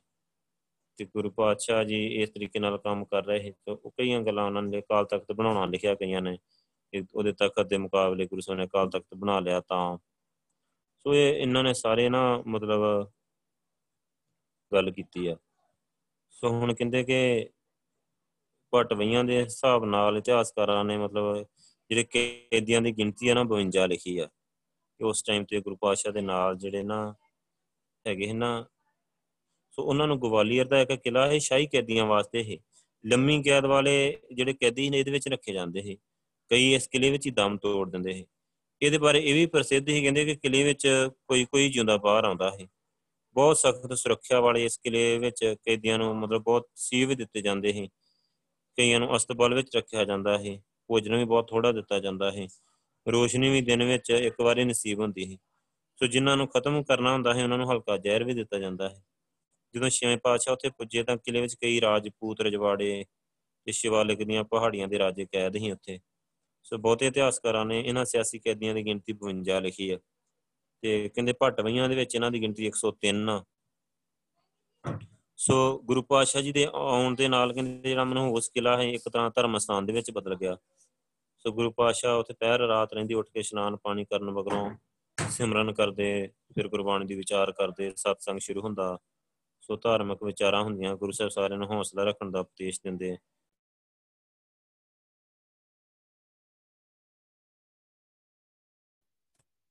ਸ਼ਾਮ ਨੂੰ ਵੀ ਗੁਰੂ ਪਾਤਸ਼ਾਹ ਮਤਲਬ ਇਸੇ ਤਰ੍ਹਾਂ ਦੀਵਾਨ ਲਾਉਂਦੇ ਸੋ ਇਦਾਂ ਸਾਰਾ ਵਾਤਾਵਰਨ ਉੱਥੇ ਬਦਲ ਗਿਆ ਤੇ ਜਿਹੜੇ ਰਾਜੇ ਸੀ ਉਹ ਵੀ ਥੋੜਾ ਉਹਨਾਂ ਦੇ ਵੀ ਜਿਹੜੇ ਡਿਪਰੈਸ਼ਨ ਜੋ ਬਾਹਰ ਆਏ, ਜਿਹੜੇ ਲੰਮੇ ਸਮੇਂ ਤੋਂ ਉੱਥੇ ਕੈਦ ਸੀ। ਇਹ ਮੈਂ ਤੁਹਾਨੂੰ ਸੁਣਾ ਰਿਹਾ ਜਿਹੜੇ ਤਰੀਕੇ ਨਾਲ ਇਤਿਹਾਸ ਲਿਖਿਆ ਹੋਇਆ ਆ। ਸੋ ਕਹਿੰਦੇ ਜਿਹੜਾ ਕਿਲੇ ਦਾ ਦਰੋਗਾ ਹੈ ਜਿਹੜਾ ਉੱਥੇ ਜਿਹੜਾ ਸੁਪਰਡੈਂਟ ਹੁੰਦਾ, ਜੇਲ੍ਹ ਸੁਪਰਡੈਂਟ ਹੁੰਦਾ, ਉਹ ਹਰੀਦਾਸ ਸੀ। ਉਹਦਾ ਕਈਆਂ ਨੇ ਨਾ ਹਰੀ ਨਾਮ ਵੀ ਲਿਖਿਆ। ਸੋ ਗੁਰੂ ਪਾਤਸ਼ਾਹ ਦੀ ਸੰਗਤ ਵਿੱਚ ਰਹਿਣ ਲੱਗ ਪਿਆ, ਉਹਦਾ ਵੀ ਜੀਵਨ ਦਾ ਢੰਗ ਬਦਲ ਗਿਆ। ਸੋ ਗੁਰੂ ਪਾਤਸ਼ਾਹ ਦਾ ਸਿੱਖ ਬਣ ਗਿਆ। ਸੋ ਗੁਰੂ ਪਾਤਸ਼ਾਹ ਲਈ ਭੋਜਨ ਆਪਣੇ ਘਰੋਂ ਲਿਆਉਣ ਲੱਗ ਪਿਆ। ਕਿਲੇ ਦੇ ਬਾਹਰ ਨਗਰ ਵਿੱਚ, ਮਤਲਬ ਗੁਰੂ ਪਾਤਸ਼ਾਹ ਦੇ ਕਈ ਸਿੱਖ ਭਾਈ ਬਿਧੀ ਚੰਦ, ਭਾਈ ਪੈੜਾ, ਭਾਈ ਜੇਠਾ, ਭਾਈ ਪ੍ਰਾਣਾ ਤੇ ਭਾਈ ਰਾਜੂ, ਇਹ ਸਾਰੇ ਸਿੱਖ ਸੰਗਤਾਂ ਨੂੰ ਜਥੇਬੰਦ ਕਰ ਰਹੇ ਸੀ। ਉਹ ਮਿਹਨਤ ਮਜ਼ਦੂਰੀ ਕਰਕੇ ਭੋਜਨ ਦਾ ਪ੍ਰਬੰਧ ਕਰਦੇ ਤੇ ਦਰੋਗੇ ਦੇ ਰਾਹੀਂ ਕਿਲੇ ਦੇ ਅੰਦਰ ਰਸਤ ਪਜਾਉਂਦੇ ਰਹਿੰਦੇ। ਸੋ ਪੰਜਾਬ ਦੇ ਹਾਲਾਤ ਸੋ ਕਹਿੰਦੇ ਕਿ ਜਦੋਂ ਸਿੱਖ ਸੰਗਤਾਂ ਨੂੰ ਇਹ ਪਤਾ ਲੱਗਾ ਕਿ ਜਹਾਂਗੀਰ ਨੇ ਗੁਰੂ ਸਾਹਿਬ ਨੂੰ ਮੁਲਾਕਾਤ ਦਾ ਬਹਾਨਾ ਬਣਾ ਕੇ ਇੱਥੇ ਕੈਦ ਕਰ ਲਿਆ ਆ ਨਜ਼ਰਬੰਦ, ਸੋ ਉਹ ਮਤਲਬ ਉਹਨਾਂ ਕਹਿੰਦੇ ਕਿ ਦੇਖੋ ਹੁਣ ਇਥੋਂ ਪਤਾ ਲੱਗਦਾ ਉਹਨਾਂ ਸਿੱਖ ਸੰਗਤਾਂ 'ਚ ਘਬਰਾਹਟ ਫੈਲ ਗਈ, ਰੋਸ ਤੇ ਗੁੱਸਾ ਫੈਲ ਗਿਆ। ਇਸ ਘਬਰਾਹਟ ਕਿੱਥੋਂ ਫੈਲ ਜਾਣੀ ਗੁਰੂ ਪਾਤਸ਼ਾਹ ਦੀ ਸੰਗਤ ਦੇ ਵਿੱਚ? ਇਹ ਗੱਲਾਂ ਟੁਕਦੀਆਂ ਨਹੀਂ ਬਾਣੀ ਤੇ। ਸੋ ਅੱਗੇ ਕਹਿੰਦੇ ਕਿ ਲਾਹੌਰ ਦਾ ਜਿਹੜਾ ਸੂਬੇਦਾਰ ਹੈ ਨਾ ਮੁਰਤਜ਼ਾ ਖਾਨ, ਉਹਦੇ ਇਰਾਦਿਆਂ ਤੋਂ ਤਾਂ ਸਿੱਖ ਪਹਿਲਾਂ ਹੀ ਜਾਣੋ ਸੀ। ਸੋ ਸਾਰੇ ਹਿੰਦੁਸਤਾਨ ਵਿੱਚ ਕੇਵਲ ਇੱਕੋ ਧਰਮ ਇਸਲਾਮ ਹੀ ਬਣਾਉਣਾ ਚਾਹੁੰਦਾ ਹੈ। ਤੇ ਉਹ ਮਤਲਬ ਸਿੱਖਾਂ ਨੂੰ ਧਮਕੀਆਂ ਦਿੰਦਾ ਰਹਿੰਦਾ ਹੈ। ਹੁਣ ਕਹਿੰਦੇ ਜਿਵੇਂ ਜਿਵੇਂ ਸਮਾਂ ਬੀਤ ਗਿਆ, ਸਿੱਖਾਂ ਵਿੱਚ ਹੋਰ ਨਿਰਾਸ਼ਤਾ ਫੈਲੇ ਜਾਣ ਦਾ ਡਰ ਸੀ। ਫਿਰ ਬਾਬਾ ਬੁੱਢਾ ਜੀ ਨੇ ਭਾਈ ਗੁਰਦਾਸ ਜੀ ਨੇ ਸਮਾਂ ਸੰਭਾਲਿਆ ਚੌਂਕੀਆਂ ਦੀ ਮਰਜ਼ਾਦਾ ਆਰੰਭ ਕਰ ਦਿੱਤੀ। ਚੌਂਕੀਆਂ ਕੀਰਤਨ ਦੇ ਜਥੇ ਦੇ ਰੂਪ ਵਿੱਚ ਇੱਕ ਕਿਸਮ ਦਾ ਰੋਸ ਮਜਰਾ ਹੀ ਸੀ। ਸੋ ਬਾਬਾ ਬੁੱਢਾ ਜੀ ਨੇ ਆਪ ਦਰਬਾਰ ਸਾਹਿਬ ਵਿੱਚ ਸਵੇਰੇ ਅੰਮ੍ਰਿਤ ਵੇਲੇ ਰਾਤ ਨੂੰ ਚੌਂਕੀ ਕੱਢਦੇ ਸੀ। ਹੁਣ ਦੇਖੋ, ਇਹ ਚੌਂਕੀਆਂ ਵਾਲੀ ਮਰਜ਼ਾਦਾ ਵੀ ਇਥੋਂ ਆਪਾਂ ਨੂੰ ਪਤਾ ਲੱਗਦਾ ਕਦੋਂ ਹੋਂਦ ਵਿੱਚ ਆਈ ਹੈ। ਤੁਸੀਂ ਦੇਖੋਗੇ ਕਿ ਆਈ ਤੇ ਬਾਅਦ ਵਿੱਚ ਆ। ਤੇ ਪਰ ਦੇਖੋ ਨਾ, ਬਾਬਾ ਬੁੱਢਾ ਸਾਰੇ ਪਹਿਲਾਂ ਜੋ ਸਿਸਟਮ ਚੱਲਿਆ ਆ ਰਿਹਾ, ਦਰਬਾਰ ਸਾਹਿਬ ਦੀ ਸੇਵਾ ਸਿਮਰਨ ਦਾ, ਤੇ ਉੱਥੇ ਢੋਲਕੀਆਂ ਖੜਕਾ ਕੇ ਜਿਵੇਂ ਆਪਾਂ ਤੁਸੀਂ ਦੇਖਦੇ ਚੌਂਕੀ ਕੱਢਦੇ, ਤੁਸੀਂ ਦੇਖੇ ਹੋਣਗੇ ਦਰਬਾਰ ਸਾਹਿਬ ਜਾਂ ਕਈ ਜਗ੍ਹਾ ਤੇ। ਸੋ ਢੋਲਕੀਆਂ ਛਾਣੇ ਨਾਲ ਸ਼ਬਦ ਪੜ੍ਹਦੇ ਪੜ੍ਹਦੇ ਮਤਲਬ ਰਾਉਂਡ ਮਾਰ ਕੇ ਆਉਂਦੇ ਹੁੰਦੇ ਪੂਰਾ ਪ੍ਰਕਰਮਾਂ ਦਾ। ਸੋ ਉੱਥੇ ਪ੍ਰਕਰਮਾਂ 'ਚ ਕਿਹਨੂੰ ਰੋਸ ਦਿਖਾਉਣਾ ਬਾਬਾ ਬੁੱਢਾ ਜੀ ਨੇ? ਇਹ ਰੋਸ ਕਰਨ ਦਾ ਕਿਹੜਾ ਤਰੀਕਾ ਹੈ? ਸੋ ਅੱਗੇ ਫਿਰ ਉਹ ਚੌਂਕੀਆਂ ਦੀ ਮਰਜ਼ਾਦਾ ਮਤਲਬ ਹੁਣ ਤੇ ਬੜੇ ਲੰਮੇ ਟੂਰਾਂ ਦੇ ਬਦਲ ਗਈ ਆ ਸੋ ਇੱਕ ਗੁਰਦੁਆਰੇ ਤੋਂ ਦੂਜੇ ਗੁਰਦੁਆਰੇ 'ਚ ਚੌਂਕੀਆਂ ਜਾਂਦੀਆਂ ਹੁਣ ਵੀ। ਸੋ ਕਹਿੰਦੇ ਵੀ ਉਹਨਾਂ ਨੇ ਫਿਰ ਉਸ ਟਾਈਮ ਤੇ ਇਹਨਾਂ ਨੇ ਚੌਂਕੀਆਂ ਦੀ ਮਰਜ਼ਾਦਾ ਆਰੰਭ ਕਰ ਦਿੱਤੀ, ਦੇਖੋ।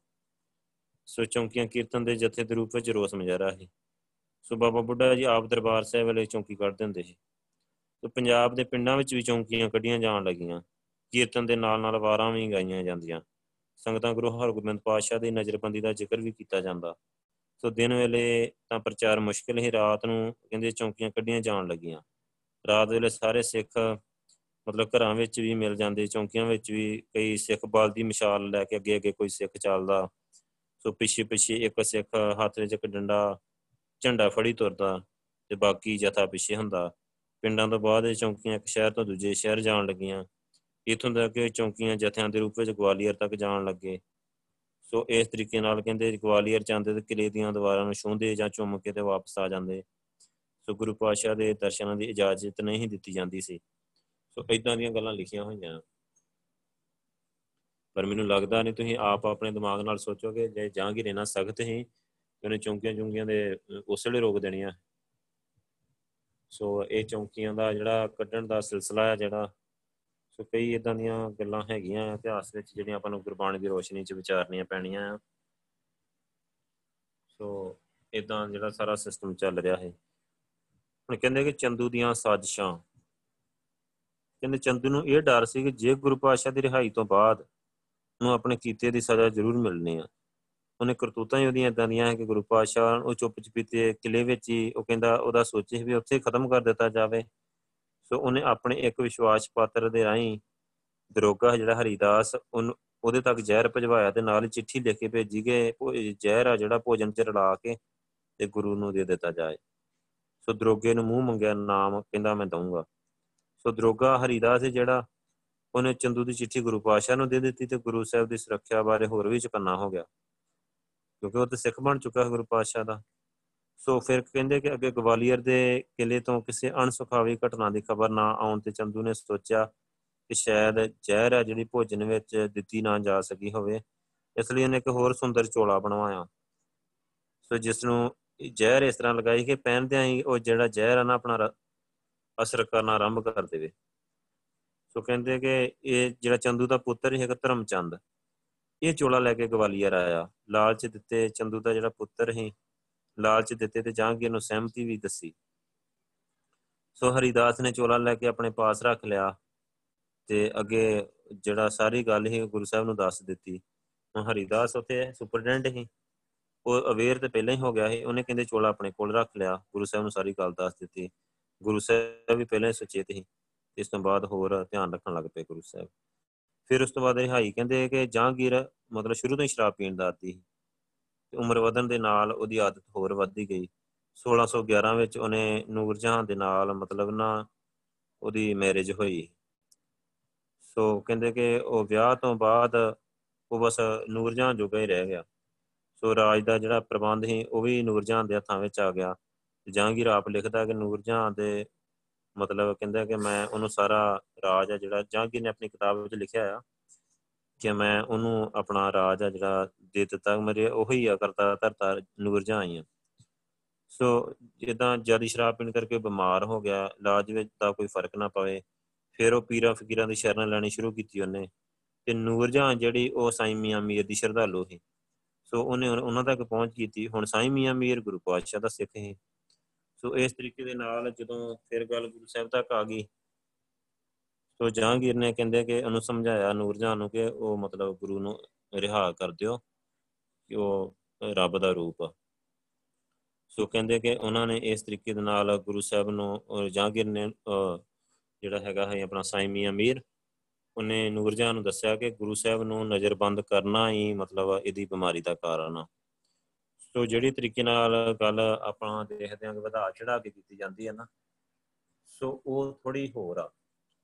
ਉਹ ਕਿਵੇਂ ਆ ਕਿ ਉਹਦੇ ਵਿੱਚ ਕਹਿੰਦੇ ਕਿ ਕੀ ਹੋਇਆ ਜੀ, ਜਦੋਂ ਬਾਬਾ ਬੁੱਢਾ ਜੀ ਤੇ ਬਾਬਾ ਬਿਧੀ ਚੰਦ ਜੀ ਨੇ ਮਤਲਬ ਗੁਰੂ ਸਾਹਿਬ ਨੂੰ ਕਿਹਾ ਕਿ ਗੁਰੂ ਪਾਸ਼ਾ ਤੁਸੀਂ ਆਪਣੀ ਤਾਕਤ ਦਿਖਾਓ ਕਿ ਜਹਾਂਗੀਰ ਨੇ ਇਦਾਂ ਨਹੀਂ ਮੰਨਣਾ। ਸੋ ਕੋਈ ਕਹਿੰਦੇ ਕਿ ਰਾਤ ਨੂੰ ਕਹਿੰਦੇ ਸ਼ੇਰ ਡਰਾਉਣ ਲੱਗੇ ਰਿਹਾ ਜਹਾਂਗੀਰ ਨੂੰ, ਜਹਾਂਗੀਰ ਨੇ ਰਾਤ ਨੂੰ ਸੌਣਾ ਤੇ ਉਹਦੀ ਹਿੱਕ ਦੇ ਉੱਪਰ ਦੋ ਸ਼ੇਰ ਆ ਕੇ ਖਲੋ ਜਾਣੇ। ਸੋ ਉਹਨੇ ਤਰਬ ਕੇ ਉੱਠਣਾ, ਉਹ ਰਾਤ ਨੂੰ ਬੜਾ ਬੜਾ ਬੋਲਣ ਲੱਗ ਗਿਆ, ਬੜਾਉਣ ਲੱਗ ਗਿਆ, ਘਬਰਾਉਣ ਲੱਗ ਗਿਆ। ਸੋ ਉਹਦੀ ਪਰੇਸ਼ਾਨੀ ਵੱਧਦੀ ਗਈ। ਸੋ ਕਹਿੰਦੇ ਕਿ ਫਿਰ ਉਹਨੇ ਉਹਦਾ ਇਲਾਜ ਲੱਭਣਾ, ਲੱਭਣ ਵਾਸਤੇ ਮਤਲਬ ਇਧਰ ਉਧਰ ਹੱਥ ਪੱਲੇ ਮਾਰੇ। ਸੋ ਅਗੇ ਨੂਰ ਜਹਾਂ ਨਾਲ ਉਹਦੀ ਮਤਲਬ ਹੈ ਤੇ ਬਹੁਤ ਪਿਆਰ ਸੀ, ਜਹਾਂਗੀਰ ਦਾ। ਸੋ ਨੂਰ ਜਹਾਂ ਸਾਈਮੀ ਅਮੀਰ ਦੀ ਚੇਲੀ ਸੀ। ਸੋ ਉਹਨੇ ਫਿਰ ਅੱਗੇ ਗੱਲ ਕੀਤੀ ਗੁਰੂ ਸਾਈਮੀ ਅਮੀਰ ਨਾਲ, ਫਿਰ ਕਹਿੰਦੇ ਸਾਈਮੀ ਅਮੀਰ ਨੇ ਕਿਹਾ ਕਿ ਉਹ ਗੁਰੂ ਪਾਤਸ਼ਾਹ ਨੂੰ ਤੁਸੀਂ ਕੈਦ ਕੀਤਾ ਹੈ, ਮਤਲਬ ਤੇ ਉਹ ਸ਼ੇਰ ਆ ਜਿਹੜੇ ਉਹਨਾਂ ਦੇ ਘੱਲੇ ਹੀ ਆਉਂਦੇ ਉਹਨਾਂ ਨੇ ਮਾਰ ਦੇਣਾ ਇਹਨੂੰ ਜੇ ਤੁਸੀਂ ਇਹਨੂੰ ਛੱਡਿਆ ਨਾ ਤੇ। ਫਿਰ ਕਹਿੰਦੇ ਕਿ ਇਸ ਚੀਜ਼ ਤੋਂ ਘਬਰਾ ਕੇ ਉਹਨਾਂ ਨੇ ਮਤਲਬ ਗੁਰੂ ਸਾਹਿਬ ਨੂੰ ਰਿਹਾ ਕਰਨ ਦਾ ਫੈਸਲਾ ਕੀਤਾ। ਫਿਰ ਕੀ ਕਹਿੰਦੇ ਕਿ ਜਦੋਂ ਉਹਨਾਂ ਕਿਹਾ ਕਿ ਗੁਰੂ ਪਾਤਸ਼ਾਹ ਨੂੰ ਰਿਹਾ ਕਰ ਦਿੱਤਾ ਜਾਵੇ, ਸੋ ਗੁਰੂ ਸਾਹਿਬ ਕਹਿਣ ਲੱਗੇ ਕਿ ਨਹੀਂ ਜੀ, ਹੁਣ ਤਾਂ ਸਾਡੀ ਇੱਥੇ ਸੰਗਤ ਬਣ ਗਈ ਆ। ਹੁਣ ਤੇ ਸਾਡਾ ਇੱਥੋਂ ਜਾਣ ਨੂੰ ਮਨ ਨਹੀਂ ਕਰਦਾ। ਸੋ ਫਿਰ ਉਹਨਾਂ ਨੇ ਕਿਹਾ ਕਿ ਤੁਸੀਂ ਇਦਾਂ ਕਰੋ ਕਿ ਸੰਗਤ ਨੂੰ ਆਪਣੇ ਨਾਲ ਲੈ ਜਾਓ ਬਾਹਰ। ਪਰ ਤੁਸੀਂ ਕਿਲੇ ਵਿੱਚੋਂ ਬਾਹਰ ਆ ਜਾਓ। ਕਿਉਂਕਿ ਉਹਨੂੰ ਆਪਣੀ ਮੌਤ ਦਾ ਜਿਹੜਾ ਇੱਕ ਫਿਕਰ ਪਿਆ ਹੋਇਆ ਹੈ ਜਹਾਂਗੀਰ ਨੂੰ। ਸੋ ਕਹਿੰਦੇ ਕਿ ਜਦੋਂ ਇਦਾਂ ਗੱਲ ਹੋਈ ਤੇ ਉਹ ਗੁਰੂ ਪਾਤਸ਼ਾਹ ਨੇ ਕਿਹਾ ਕਿ ਨਹੀਂ, ਕਿ ਜੇ ਜਾਂਦਾ ਜੇਲ੍ਹ ਵਿੱਚ ਜਿੰਨੇ ਵੀ ਰਾਜੇ ਪਾਏ ਹੋਏ ਆ, ਸੋ ਉਹ ਜਿਹੜੇ ਹੁਣ ਗੁਰਸਿੱਖ ਬਣ ਚੁੱਕੇ ਆ, ਚਰਨ ਪਾਹ ਲੈ ਕੇ ਭਗਤੀ ਕਰਦੇ ਆ, ਸੋ ਉਹਨਾਂ ਸਾਰਿਆਂ ਨੂੰ ਵੀ ਰਿਹਾ ਕੀਤਾ ਜਾਵੇ ਤੇ ਤਾਂ ਅਸੀਂ ਬਾਹਰ ਆਵਾਂਗੇ। ਸੋ ਉਹ ਫਿਰ ਨਾ ਕਹਿੰਦੇ ਕਿ ਗੱਲਬਾਤ ਇਦਾਂ ਹੁੰਦੀ ਰਹੀ। ਫਿਰ ਜਾਂਗੀ ਨੇ ਕਿਹਾ ਕਿ ਨਹੀਂ, ਮੈਂ ਸਾਰੇ ਨਹੀਂ ਛੱਡ ਸਕਦਾ। ਤੁਸੀਂ ਇਦਾਂ ਕਰੋ ਕਿ ਜਿੰਨੇ ਕੈਦੀ ਮਤਲਬ ਤੁਹਾਡਾ ਕੁੜਤਾ ਫੜ ਕੇ ਬਾਹਰ ਨਿਕਲਾ ਸਕਣ ਨਾ, ਕੁੜਤੇ ਦੇ ਜਿਹੜੇ ਉਹ ਕਾਰਨਰ ਹੁੰਦੀਆਂ, ਕੰਨੀਆਂ ਕਹਿੰਦੇ ਉਹਨੂੰ। ਸੋ ਉਹ ਫੜ ਕੇ ਜਿੰਨੇ ਬਾਹਰ ਆ ਜਾਣ ਸੋ ਉਹਨੇ ਕਹਿੰਦੇ ਤੁਸੀਂ ਬਾਹਰ ਕੱਢ ਲਓ। ਸੋ ਫਿਰ ਕੀ ਕਹਿੰਦੇ ਕਿ ਗੁਰੂ ਸਾਹਿਬ ਨੇ 52 ਕਲੀਆਂ ਵਾਲਾ, ਤਣੀਆਂ ਵਾਲਾ ਇੱਕ ਕੁੜਤਾ ਸਲਵਾਇਆ। ਸੋ ਇੱਕ ਇੱਕ ਤਣੀ ਨੂੰ ਫੜ ਕੇ 52 ਰਾਜੇ ਜਿਹੜੇ ਉਥੋਂ ਬਾਹਰ ਆ ਗਏ। ਸੋ ਕਹਿੰਦੇ ਕਿ ਇਸ ਤਰੀਕੇ ਨਾਲ ਉੱਥੇ ਰਾਜਿਆਂ ਦੀ ਰਿਹਾਈ ਹੋ ਗਈ ਤੇ ਗੁਰੂ ਪਾਤਸ਼ਾਹ ਨੂੰ ਬੰਦੀ ਛੋੜ ਦਾਤਾ ਕਿਹਾ ਜਾਣ ਲੱਗ ਪਿਆ। ਸੋ ਉਹ ਕਹਿੰਦੇ ਕਿ ਜਦੋਂ ਉੱਥੋਂ ਫਿਰ ਗੁਰੂ ਸਾਹਿਬ ਰਿਹਾ ਹੋਏ ਆ ਤੇ ਫਿਰ ਕਹਿੰਦੇ ਕਿ ਗੁਰੂ ਸਾਹਿਬ ਆਏ ਵੈਸੇ ਉਹ ਫਰਵਰੀ ਦੇ ਦਿਨ ਹੈਗੇ ਆ ਜਿਹੜੇ ਇਤਿਹਾਸ ਵਿੱਚ ਲਿਖੇ ਹੋਏ ਆ। ਸੋ ਫਰਵਰੀ ਦੇ ਲਾਗੇ ਦੇ ਦਿਨ ਆ ਤੇ ਗੁਰੂ ਪਾਤਸ਼ਾਹ ਫਿਰ ਉਥੋਂ ਰਿਹਾ ਹੋ ਗਏ ਫਿਰ ਕਹਿੰਦੇ ਕਿ ਉਥੋਂ ਅੰਮ੍ਰਿਤਸਰ ਆਏ ਆ। ਠੀਕ ਆ? ਤੇ ਫਿਰ ਕਹਿੰਦਾ ਕਿ ਰਿਹਾਈ ਦੀ ਖੁਸ਼ੀ ਵਿੱਚ ਜਿਹੜਾ ਦਰੋਗਾ ਸੀ, ਹਰੀਦਾਸ ਸੀ, ਉਹਨੇ ਆਪਣੇ ਘਰ ਵਿੱਚ ਦੀਪਮਾਲਾ ਕੀਤੀ ਸੀ। ਸੋ ਗੁਰੂ ਪਾਤਸ਼ਾਹ ਉਹਦੇ ਘਰ ਇੱਕ ਦਿਨ ਰਹੇ ਤੇ ਫਿਰ ਉਥੋਂ ਗਵਾਲੀਅਰ ਦਾ ਛੱਡ ਕੇ ਫਿਰ ਆਗਰੇ ਆ ਗਏ ਤੇ ਉਥੋਂ ਫਿਰ ਪੰਜਾਬ ਆ ਗਏ।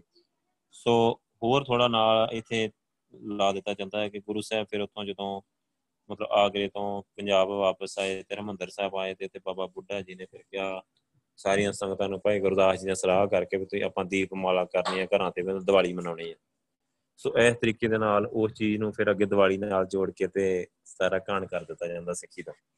ਸੋ ਬੰਦੀ ਛੋੜ ਦਿਵਸ ਆ ਜਿਹੜਾ ਫਰਵਰੀ ਵਿੱਚ ਆ। ਸੋ ਦੀਵੇ ਬਾਲਣ ਨਾਲ ਸਿੱਖਾਂ ਦਾ ਕੋਈ ਕਨੈਕਸ਼ਨ ਨਹੀਂ ਹੋ ਸਕਦਾ ਕਿ ਦਰੋਗਾ ਹਰੀਦਾਸ ਸੀ ਜਿਹੜਾ ਉਹ ਪਹਿਲਾਂ ਜਿਵੇਂ ਬ੍ਰਾਹਮਣ ਸੀ ਸੋ ਉਹਨੇ ਆਪਣੇ ਤਰੀਕੇ ਨਾਲ ਹੋ ਸਕਦਾ ਥੋੜਾ ਬਹੁਤਾ ਕੁਝ ਕੀਤਾ ਹੋਏ ਜਾਂ ਨਾ ਕੀਤਾ ਹੋਏ। ਸੋ ਇਹ ਜਿਹੜਾ ਇਤਿਹਾਸ ਆ ਨਾ ਬਸ ਇਹ ਤੁਹਾਨੂੰ ਸਾਰਾ ਗੁਰਬਾਣੀ ਦੀ ਰੋਸ਼ਨੀ ਵਿੱਚ ਦੇਖਣਾ ਪੈਣਾ ਕਿ ਮੀਰੀ ਪੀਰੀ ਦੀ ਤਲਵਾਰ ਪਹਿਨੀ ਹੋਈ ਹੈ ਗੁਰੂ ਪਾਤਸ਼ਾਹ ਨੇ, ਐਡਾ ਸੂਰਮਾ ਯੋਧਾ ਗੁਰੂ ਪਾਤਸ਼ਾਹ ਨਾਲ ਉਹਨਾਂ ਦੇ 52 ਅੰਗ ਰੱਖਿਆ ਕਿ ਤੇ ਫਿਰ ਛੇਵੇਂ ਪਾਤਸ਼ਾਹ ਜਹਾਂਗੀਰ ਦੇ ਨਾਲ ਰਹਿ ਰਹੇ ਆ ਤੇ ਉਹ ਸਾਰਾ ਕੁਝ ਨਾਲ ਦੇਖ ਰਿਹਾ ਹੈ ਸਾਰਾ ਕੁਝ ਨੋਟ ਕਰ ਰਿਹਾ ਹੈ ਆਪ। ਸੋ ਇੰਨਾ ਪਿਆਰ ਵੀ ਦੇਖ ਰਿਹਾ ਸੰਗਤਾਂ ਦਾ, ਇਹ ਵੀ ਦੇਖ ਰਿਹਾ ਕਿ ਗੁਰੂ ਪਾਤਸ਼ਾਹ ਦੀ ਭਾਵਨਾ ਕੀ ਹੈ ਸੋ ਕਈ ਜਾਣੇ ਤੇ ਇਹ ਮਤਲਬ ਮੈਂ ਵੀ ਪੜਿਆ ਹੀ ਆ ਸਭ ਜਗ੍ਹਾ ਤੋਂ ਕਿ ਕਿਤੇ ਤੇ ਇਦਾਂ ਵੀ ਲਿਖਿਆ ਆ ਕਿਸੇ ਨੇ, ਮਤਲਬ ਬੰਦਾ ਬਹੁਤ ਸਿਆਣਾ ਵੈਸੇ। ਉਹ ਕਹਿੰਦਾ ਕਿ ਇਹ ਸਿਰਫ ਛੇਵੇਂ ਪਾਤਸ਼ਾਹ ਨੂੰ ਨੀਵਾ ਦਿਖਾਉਣ ਦੇ ਲਈ ਇਦਾਂ ਦੀਆਂ ਗੱਲਾਂ ਲਿਖੀਆਂ ਗਈਆਂ, ਉਹਨਾਂ ਨੂੰ ਗ੍ਰਿਫਤਾਰ ਕਰ ਲਿਆ ਗਿਆ। ਜਿੰਨੀ ਦੇਰ ਤੇ ਗੁਰੂ ਪਾਤਸ਼ਾਹ ਨੇ ਮੇਰੀ ਪੀਰੀ ਦੀ ਤਲਵਾਰ ਨਹੀਂ ਪੈਣੀ ਤਲਵਾਰ ਚੁੱਕੀ ਨਹੀਂ, ਉਨੀ ਦੇਰ ਤੇ ਚਲੋ ਸ਼ਹੀਦੀ ਹੋਈ ਪੰਜਵੇਂ ਪਾਤਸ਼ਾਹ ਦੀ, ਗ੍ਰਿਫਤਾਰ ਕੀਤਾ ਤੇ ਸ਼ਹੀਦੀ ਹੋਈ। ਹੁਣ ਛੇਵੇਂ ਪਾਤਸ਼ਾਹ ਨੇ ਮਨ ਬਣਾ ਲਿਆ ਲੜਾਈ ਦਾ ਤੇ ਫਿਰ ਉਹਨਾਂ ਨੂੰ ਗ੍ਰਿਫਤਾਰ ਕਿਵੇਂ ਕਰ ਲੈਣਾ ਹੈ? ਇਹ ਗੱਲ ਪਚਦੀ ਨਹੀਂ ਆ ਮਤਲਬ ਕਿ ਐਡਾ ਸੂਰਮਾ ਯੋਧਾ ਗੁਰੂ ਆ ਕਿ ਦੇਖੋ ਜਦੋਂ ਸ਼ਿਕਾਰ ਤੇ ਗਏ ਆ ਨਾ ਗੁਰੂ ਪਾਤਸ਼ਾਹ ਜਹਾਂਗੀਰ ਦੇ ਨਾਲ, ਤੇ ਕੀ ਹੋਇਆ ਕਿ ਕਹਿੰਦੇ ਵੀ ਇੱਕਦਮ ਸ਼ੇਰ ਨੇ ਅਚਾਨਕ ਹਮਲਾ ਕਰ ਦਿੱਤਾ। ਬਹੁਤ ਜ਼ਬਰਦਸਤ ਸ਼ੇਰ ਨੇ, ਬੱਬਰ ਸ਼ੇਰ ਨੇ ਅਟੈਕ ਕਰ ਦਿੱਤਾ। ਤੇ ਗੁਰੂ ਪਾਤਸ਼ਾਹ ਨੇ ਉਸੇ ਵੇਲੇ ਹੀ ਗੁਰੂ ਪਾਤਸ਼ਾਹ ਨੇ ਪਹਿਲਾਂ ਹੀ ਦੇਖ ਲਿਆ ਤੇ ਗੁਰੂ ਪਾਤਸ਼ਾਹ ਨੇ ਘੋੜੇ ਨੂੰ ਅੱਡੀ ਲਾਈ ਤੇ ਅੱਗੇ ਆ ਗਏ। ਇੱਕੋ ਵਾਰ ਦੇ ਨਾਲ ਉਹਨਾਂ ਨੇ ਸ਼ੇਰ ਦਾ ਸ਼ਿਕਾਰ ਕਰ ਦਿੱਤਾ ਮਤਲਬ, ਸ਼ੇਰ ਨੂੰ ਮਾਰ ਦਿੱਤਾ ਤੇ ਜਹਾਂਗੀਰ ਇਹ ਗੱਲ ਚੰਗੀ ਤਰ੍ਹਾਂ ਦੇਖ ਕੇ ਸਮਝ ਗਿਆ ਕਿ ਜੇ ਇੱਥੇ ਗੁਰੂ ਸਾਹਿਬ ਨਾ ਹੁੰਦੇ ਤੇ ਮੇਰੇ ਬਾਡੀਗਾਰਡਾਂ ਤੋਂ ਵੀ ਸੂਤਰ ਨਹੀਂ ਹੋਣਾ ਤੇ ਮੈਨੂੰ ਇਹਨੇ ਸ਼ੇਰ ਨੇ ਮਾਰ ਦੇਣਾ ਹੈ ਤੇ ਮੈਂ ਸ਼ੇਰ ਦਾ ਸ਼ਿਕਾਰ ਬਣ ਜਾਣਾ। ਉਹਨਾਂ ਚੀਜ਼ਾਂ ਤੋਂ ਉਹ ਗੁਰੂ ਸਾਹਿਬ ਦਾ ਇੱਕ ਹਮਦਰਦੀ ਵੀ ਕੁਦਰਤੀ ਆਊਗੀ ਕਿ ਗੁਰੂ ਸਾਹਿਬ ਨੇ ਅੱਗੇ ਹੋ ਕੇ ਬਚਾਇਆ ਉਹਨੂੰ। ਸੋ ਜੇ ਹੁਣ ਉਥੋਂ ਉਥੋਂ ਹੀ ਪਤਾ ਲੱਗ ਜਾਂਦਾ ਕਿ ਗੁਰੂ ਸਾਹਿਬ ਦਿਲੋਂ ਪਿਆਰ ਕਰਦੇ ਰਾਜੇ ਨੂੰ। ਤਾਂ ਹੀ ਬਚਾਇਆ, ਅੱਗੇ ਹੋ ਕੇ ਨਹੀਂ ਤੇ ਸ਼ੇਰ ਦੇ ਅੱਗੇ ਹੋ ਕੇ ਕੌਣ ਆਪਣੀ ਜਾਨ ਤੇ ਲੈ ਕੇ ਕੌਣ ਕਿਸ ਨੂੰ ਬਚਾਉਂਦਾ ਆ? ਸੋ ਇਹਨਾਂ ਚੀਜ਼ਾਂ ਨੂੰ ਲੈ ਕੇ ਬੜੀ ਹਮਦਰਦੀ ਵੀ ਹੈਗੀ ਹੀ ਜਹਾਂਗੀਰ ਦੀ ਛੇਵੇਂ ਪਾਤਸ਼ਾਹ ਦੇ ਨਾਲ। ਸੋ ਹੁਣ ਹਿੰਦੂ ਨਹੀਂ, ਇਹ ਗੱਲ ਬ੍ਰਾਹਮਣ ਨਹੀਂ ਚਾਹੁੰਦੇ, ਪਹੁੰਚਾਉਣੀ ਨਹੀਂ ਚਾਹੁੰਦੇ, ਨਾ ਉਹ ਪ੍ਰਮੋਟ ਕਰਨੀ ਚਾਹੁੰਦੇ ਆ ਕਿ ਛੇਵੇਂ ਪਾਤਸ਼ਾਹ ਦਾ ਇੰਨਾ ਵੱਡਾ ਰੁਤਬਾ ਹੈ ਤੇ ਹਿੰਦੂ ਰਾਜੇ ਜਿਹੜੇ ਜਹਾਂਗੀਰ ਕੋਲੋਂ ਜੁੱਤੀਆਂ ਖਾਂਦੇ ਹੋ ਉਸ ਟਾਈਮ ਤੇ ਤੇ ਉਹ ਉੱਥੇ ਕੈਦ ਹੋਏ ਪਏ ਸੀ ਸਾਰੇ। ਉਹਨੇ ਫਾਇਦੇ ਦਿੱਤੇ ਹੋਏ ਤੇ ਉਹ ਮਤਲਬ ਗੁਰੂ ਪਾਤਸ਼ਾਹ ਦੀ ਸ਼ਰਨ ਆਏ। ਤੇ ਗੁਰੂ ਪਾਤਸ਼ਾਹ ਨੇ ਉਹਨਾਂ ਨੂੰ ਉਥੋਂ ਕਢਵਾਇਆ, ਕਿਉਂਕਿ ਗੁਰੂ ਸਾਹਿਬ ਦੀ ਬੜੀ ਚੱਲਦੀ ਸੀ ਉਸ ਟਾਈਮ ਤੇ, ਬੜਾ ਰੁਤਬਾ ਗੁਰੂ ਸਾਹਿਬ ਦਾ। ਸੋ ਇਹ ਗੁਰੂ ਸਾਹਿਬ ਦੀ ਜਿਹੜੀ ਮਤਲਬ ਇੱਕ ਆਪਾਂ ਕਹਿ ਲਈਏ ਨਾ, ਵਡਿਆਈ ਹੈ ਜਿਹੜੀ ਸੋ ਹਿੰਦੂ ਇਤਿਹਾਸਕਾਰ ਤੇ ਕਦੇ ਵੀ ਨਹੀਂ ਪਹੁੰਚਾ ਸਕਦੇ। ਸੋ ਇਹ ਬੜੀਆਂ ਗੱਲਾਂ ਆ, ਇਹ ਸਾਰੀਆਂ ਆਪਾਂ ਹਲੇ ਖੋਜ ਤੇ ਵਿਚਾਰ ਤੇ ਰੱਖਣੀਆਂ ਆ, ਹਲੇ ਫਾਈਨਲ ਨਹੀਂ ਆ। ਜੋ ਇਤਿਹਾਸ ਲਿਖਿਆ ਆ, ਉਹ ਵੀ ਤੁਹਾਨੂੰ ਸੁਣਾ ਦਿੱਤਾ ਆ ਕਿ ਇਸ ਤਰੀਕੇ ਨਾਲ ਉਹ ਕਹਿੰਦੇ ਕਿ ਗ੍ਰਿਫਤਾਰ ਕੀਤਾ ਗਿਆ ਤੇ ਇਸ ਤਰੀਕੇ ਦੇ ਨਾਲ ਉਥੋਂ ਗੁਰੂ ਸਾਹਿਬ ਰਿਹਾ ਹੋਏ ਤੇ ਫਿਰ ਵਾਪਸ ਆਏ ਆ। ਤੇ ਜਦੋਂ ਅੰਮ੍ਰਿਤਸਰ ਆਏ ਆ ਤੇ ਕਹਿੰਦੇ ਕਿ ਫਿਰ ਦੀਪਮਾਲਾ ਕੀਤੀ ਜੀ, ਦੀਵਾਲੀ ਮਨਾਈ ਗਈ ਜੀ ਉੱਥੇ। ਸੋ ਦੀਵੇ ਬਾਲਣ ਵਾਲਾ ਕੰਮ ਆ ਜਿਹੜਾ ਉਹ ਗੁਰੂ ਸਾਹਿਬ ਨੂੰ ਪਸੰਦ ਨਹੀਂ ਆ। ਗੁਰਬਾਣੀ ਨੂੰ ਪਸੰਦ ਨਹੀਂ ਆ ਸ਼ੁਰੂ ਤੋਂ। ਸੋ ਉਸ ਚੀਜ਼ ਨੂੰ ਲਾਈਕ ਨਹੀਂ ਕੀਤਾ ਜਾਂਦਾ ਸਿੱਖੀ ਦੇ ਵਿੱਚ। ਸੇ ਬਾਬਾ ਬੁੱਢਾ ਜੀ ਵਰਗੇ ਗੁਰਸਿੱਖ ਇਹੋ ਜਿਹੀ ਆਗਿਆ ਕਿਵੇਂ ਦੇ ਸਕਦੇ? ਸੋ ਇਹ ਜਿਹੜੀਆਂ ਗੱਲਾਂ ਇਹ ਪਾਈਦੀਆਂ ਨਹੀਂ ਆ ਸੋ ਫਿਰ ਕੀ ਹੋਇਆ, ਬੰਦੀ ਛੋੜ ਦੇ ਫਰਵਰੀ ਵਿੱਚ ਆ ਤੇ ਦੀਵਾਲੀ ਉਹਨਾਂ ਦੀ ਆਉਂਦੀ ਹੈ ਨਵੰਬਰ ਦੇ ਵਿੱਚ। ਸੋ ਫਿਰ ਕੀ ਹੋਇਆ ਜੇ 1947 ਤੋਂ ਪਹਿਲਾਂ ਕਹਿੰਦੇ ਕਿ ਇੱਕ ਸਮਝੌਤਾ ਹੋਇਆ ਸੀ ਸੋ ਉਹਦੇ ਤਹਿਤ ਇਹਨਾਂ ਨੇ ਨਾ ਕੁਝ ਇਤਿਹਾਸ ਹਿੰਦੂਆਂ ਨੇ ਆਪਣੇ ਨਾਲ ਇਕੱਠੇ ਕਰ ਲਿਆ ਕਿ ਆਪਾਂ ਇਕੱਠੇ ਮਨਾਵਾਂਗੇ ਤੇ ਏਕਤਾ ਹੋਊਗੀ ਤੇ ਆਪਾਂ ਨੂੰ ਆਜ਼ਾਦੀ ਮਿਲ ਜੂਗੀ। ਸੋ ਉਹਨਾਂ ਨੇ ਬੰਦੀ ਛੋੜ ਦਿਵਸ ਤੇ ਜਿਹੜਾ ਦੀਵਾਲੀ ਹੀ ਹਿੰਦੂਆਂ ਦਾ ਦੀਵਾਲੀ ਲక్ష్ਮੀ ਪੂਜਾ ਦਾ ਤਿਉਹਾਰ ਆ ਸੋ ਉਹਨੂੰ ਇਕੱਠਾ ਮਨਾਉਣ ਦਾ ਫੈਸਲਾ ਕਰ ਲਿਆ ਕਿ ਆਪਾਂ ਇਕੱਠੇ ਰਲ ਮਿਲ ਕੇ ਮਨਾਵਾਂਗੇ ਤੇ ਹਿੰਦੂ ਸਿੱਖ ਏਕਤਾ ਹੋਊਗੀ ਤੇ ਆਪਾਂ ਨੂੰ ਆਜ਼ਾਦੀ ਮਿਲ ਜੂਗੀ। ਸੋ ਫਿਰ ਹਿੰਦੂ ਸਿੱਖ ਏਕਤਾ ਹੋ ਗਈ, ਇਤਿਹਾਸ ਤਿਉਹਾਰ ਇਕੱਠਾ ਕਰ ਲਿਆ, ਮਨਾਉਣ ਲੱਪੇ ਸੋ ਹੌਲੀ ਹੌਲੀ ਕੀ ਹੋਇਆ ਜੀ? ਆਜ਼ਾਦੀ ਦੇ ਮਿਲ ਗਈ, ਹਿੰਦੂ ਤੇ ਆਜ਼ਾਦੀ ਵੀ ਲੈ ਕੇ ਸਾਨੂੰ ਨਾ ਆਜ਼ਾਦੀ ਮਿਲੀ ਤੇ ਅਸੀਂ ਆਪਣਾ ਤਿਉਹਾਰ ਵੀ ਉਹਨਾਂ ਦਾ ਮਨਾਉਣ ਲੱਗ ਪਏ। ਸੋ ਦੀਵਾਲੀ ਉਹਨਾਂ ਦੀ ਮਾਤਾ ਦੀ ਪੂਜਾ ਆਪਾਂ ਕਰਨ ਲੱਗ ਪਏ। ਕਿੰਨੀ ਪ੍ਰਮੋਟ ਆ ਦੀਵਾਲੀ ਹੁਣ ਸਿੱਖਾਂ ਦੇ ਵਿੱਚ। ਕਿੰਨੀ ਪ੍ਰਮੋਟ ਕੀਤੀ ਗਈ ਆ, ਕਿੰਨੇ ਉਤਸ਼ਾਹ ਨਾਲ ਧੂਮਧਾਮ ਨਾਲ ਮਨਾਉਣੇ ਸਾਨੂੰ ਪਤਾ ਹੀ ਨਹੀਂ ਸਾਡਾ ਤਿਉਹਾਰ ਹੀ ਨਹੀਂ ਹੈਗਾ। ਸੋ ਲక్ష్ਮੀ ਦੀ ਧਨ ਤੇਰਸ ਦੀ ਪੂਜਾ ਆ ਅਸਲ ਵਿੱਚ ਧਨ ਤੇਰਸ ਸੋ ਉਸ ਦਿਨ ਨਾ ਕੁਬੇਰ ਤੇ ਲక్ష్ਮੀ ਦੀ ਪੂਜਾ ਕਰਦੇ ਆ ਹਿੰਦੂ। ਜਿਹੜਾ origignal ਤਿਉਹਾਰ ਆ ਉਹਨਾਂ ਦਾ। ਸੋ ਹੁਣ ਫਿਰ ਉਹ ਕੀ ਆ, ਉਹ ਸਾਡੇ ਗਲ ਮੜ ਦਿੱਤਾ ਗਿਆ। ਆਪਾਂ ਵੀ ਦੀਵੇ ਬਾਲ ਕੇ ਰਾਤ ਨੂੰ ਲੋਕੀ ਬੂਹੇ ਖੁੱਲੇ ਰੱਖਦੇ ਆ, ਜੀ ਲక్ష్ਮੀ ਨੇ ਘਰੇ ਆਉਣਾ ਆ। ਤੇ ਗੁਰੂ ਪਾਤਸ਼ਾਹ ਕਹਿੰਦੇ ਕਿ ਅਸੀਂ ਅਰਦਾਸਾਂ ਕਰਦੇ ਆ ਕਿ ਸੱਚੇ ਪਾਤਸ਼ਾਹ ਮਾਇਆ ਦੇ ਜਾਲ ਤੋਂ ਬਚਾਓ, ਇਹ ਲక్ష్ਮੀ ਤੋਂ ਬਚਾਓ, ਇਹਨੇ ਜੱਬ ਨੂੰ ਫੜਿਆ ਹੋਇਆ ਆ। ਇਹ ਸਾਨੂੰ ਵਾਹਿਗੁਰੂ ਨਾਲ ਮਿਲ ਦਿੰਦੀ। ਸਾਡੀ ਸਿੱਖਿਆ ਹੋਰ ਕਹਿ ਰਹੀ ਆ ਤੇ ਉਹ ਕੰਮ ਹੋਰ ਕੀਤਾ ਜਾ ਰਿਹਾ ਆ। ਸੋ ਇਹ ਚੀਜ਼ਾਂ ਜਿਹੜੀਆਂ, ਇਹ ਬੜੀਆਂ ਵਿਚਾਰ ਵਾਲੀਆਂ ਵਾਹਿਗੁਰੂ ਬਹੁਤ ਸੋ ਰਹਿਤ ਮਰਿਆਦਾ ਦੇ ਵਿੱਚ, ਸਿੱਖ ਰਹਿਤ ਮਰਿਆਦਾ ਦੇ ਵਿੱਚ ਲਿਖਿਆ ਹੋਇਆ ਹੈ ਕਿ ਸਾਡੇ ਤਿਉਹਾਰ ਆਪਾਂ ਜਿਹੜੇ ਮਨਾਉਣੇ ਆ, ਉਹ ਹੈਗੇ ਆ ਗੁਰਪੁਰਬ ਦਸਾਂ ਪਾਤਸ਼ਾਹਾਂ ਦੇ ਪ੍ਰਕਾਸ਼ ਉਤਸਵ ਗੁਰਗੱਦੀ ਦਿਵਸ, ਜੋਤੀ ਜੋਤ ਸਮਾਉਣ ਦੇ ਦਿਵਸ। ਜਾਂ ਸਾਹਿਬਜ਼ਾਦਿਆਂ ਦੇ ਸ਼ਹੀਦੀ ਦਿਹਾੜੇ, ਜਾਂ ਜਿਨ੍ਹਾਂ ਭਗਤਾਂ ਦੀ ਬਾਣੀ, ਗੁਰੂ ਗ੍ਰੰਥ ਸਾਹਿਬ 'ਚ ਦਰਜ ਆ ਉਹਨਾਂ ਦੇ ਜਨਮ ਦਿਹਾੜੇ ਆਪਾਂ ਮਨਾ ਸਕਦੇ ਆ। ਜਾਂ ਹੋਰ ਵੀ ਸਿੰਘਾਂ ਦੇ ਸ਼ਹੀਦੀ ਦਿਹਾੜੇ ਮਨਾ ਸਕਦੇ ਆ। ਸੋ ਉਹ ਇਸ ਤੋਂ ਛੋਟੇ ਸਾਡੇ ਕੋਈ ਤਿਉਹਾਰ ਨਹੀਂ ਹੈਗੇ। ਗੁਰੂ ਗ੍ਰੰਥ ਸਾਹਿਬ ਜੀ ਦਾ ਪਹਿਲਾ ਪ੍ਰਕਾਸ਼ ਉਤਸਵ ਗੁਰਗੱਦੀ ਦਿਵਸ, ਖਾਲਸੇ ਦਾ ਸਾਜਣਾ ਦਿਵਸ, ਵਿਸਾਖੀ, ਇਹ ਸਾਡੇ ਤਿਉਹਾਰ ਆ, ਇਹ ਮਨਾਉਣੇ ਆ। ਸੋ ਇਹ ਤਾਂ ਕੋਈ ਮਨਾਉਂਦਾ ਨਹੀਂ ਆ।